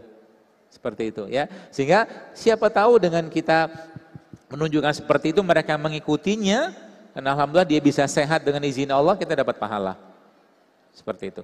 Baik, saya kira mungkin cukup. E, mudah-mudahan bermanfaat dan semoga apa yang saya sampaikan ini bisa dipraktekkan dan semoga Bapak Ibu bisa terus sehat dan semoga dengan sehat tadi bisa makin taat ya. Dan semoga lebih dekat dengan agama dan sunnah Rasulullah SAW segala kebaikan dan kebenaran dari Allah dan segala kesalahan dan kekeliruan dari saya pribadi mohon maaf kalau ada yang salah dari apa yang saya sampaikan ini. Semoga kita bisa bertemu lagi dalam waktu kesempatan dan e, mari sekali lagi saya berpesan jaga makanan kita jaga kesehatan kita untuk beribadah yang lebih baik kepada Allah Subhanahu wa taala. Subhanakallah bihamdik asyhadu an la ilaha illa anta astaghfiruka wa atubu ilaik. Assalamualaikum warahmatullahi wabarakatuh.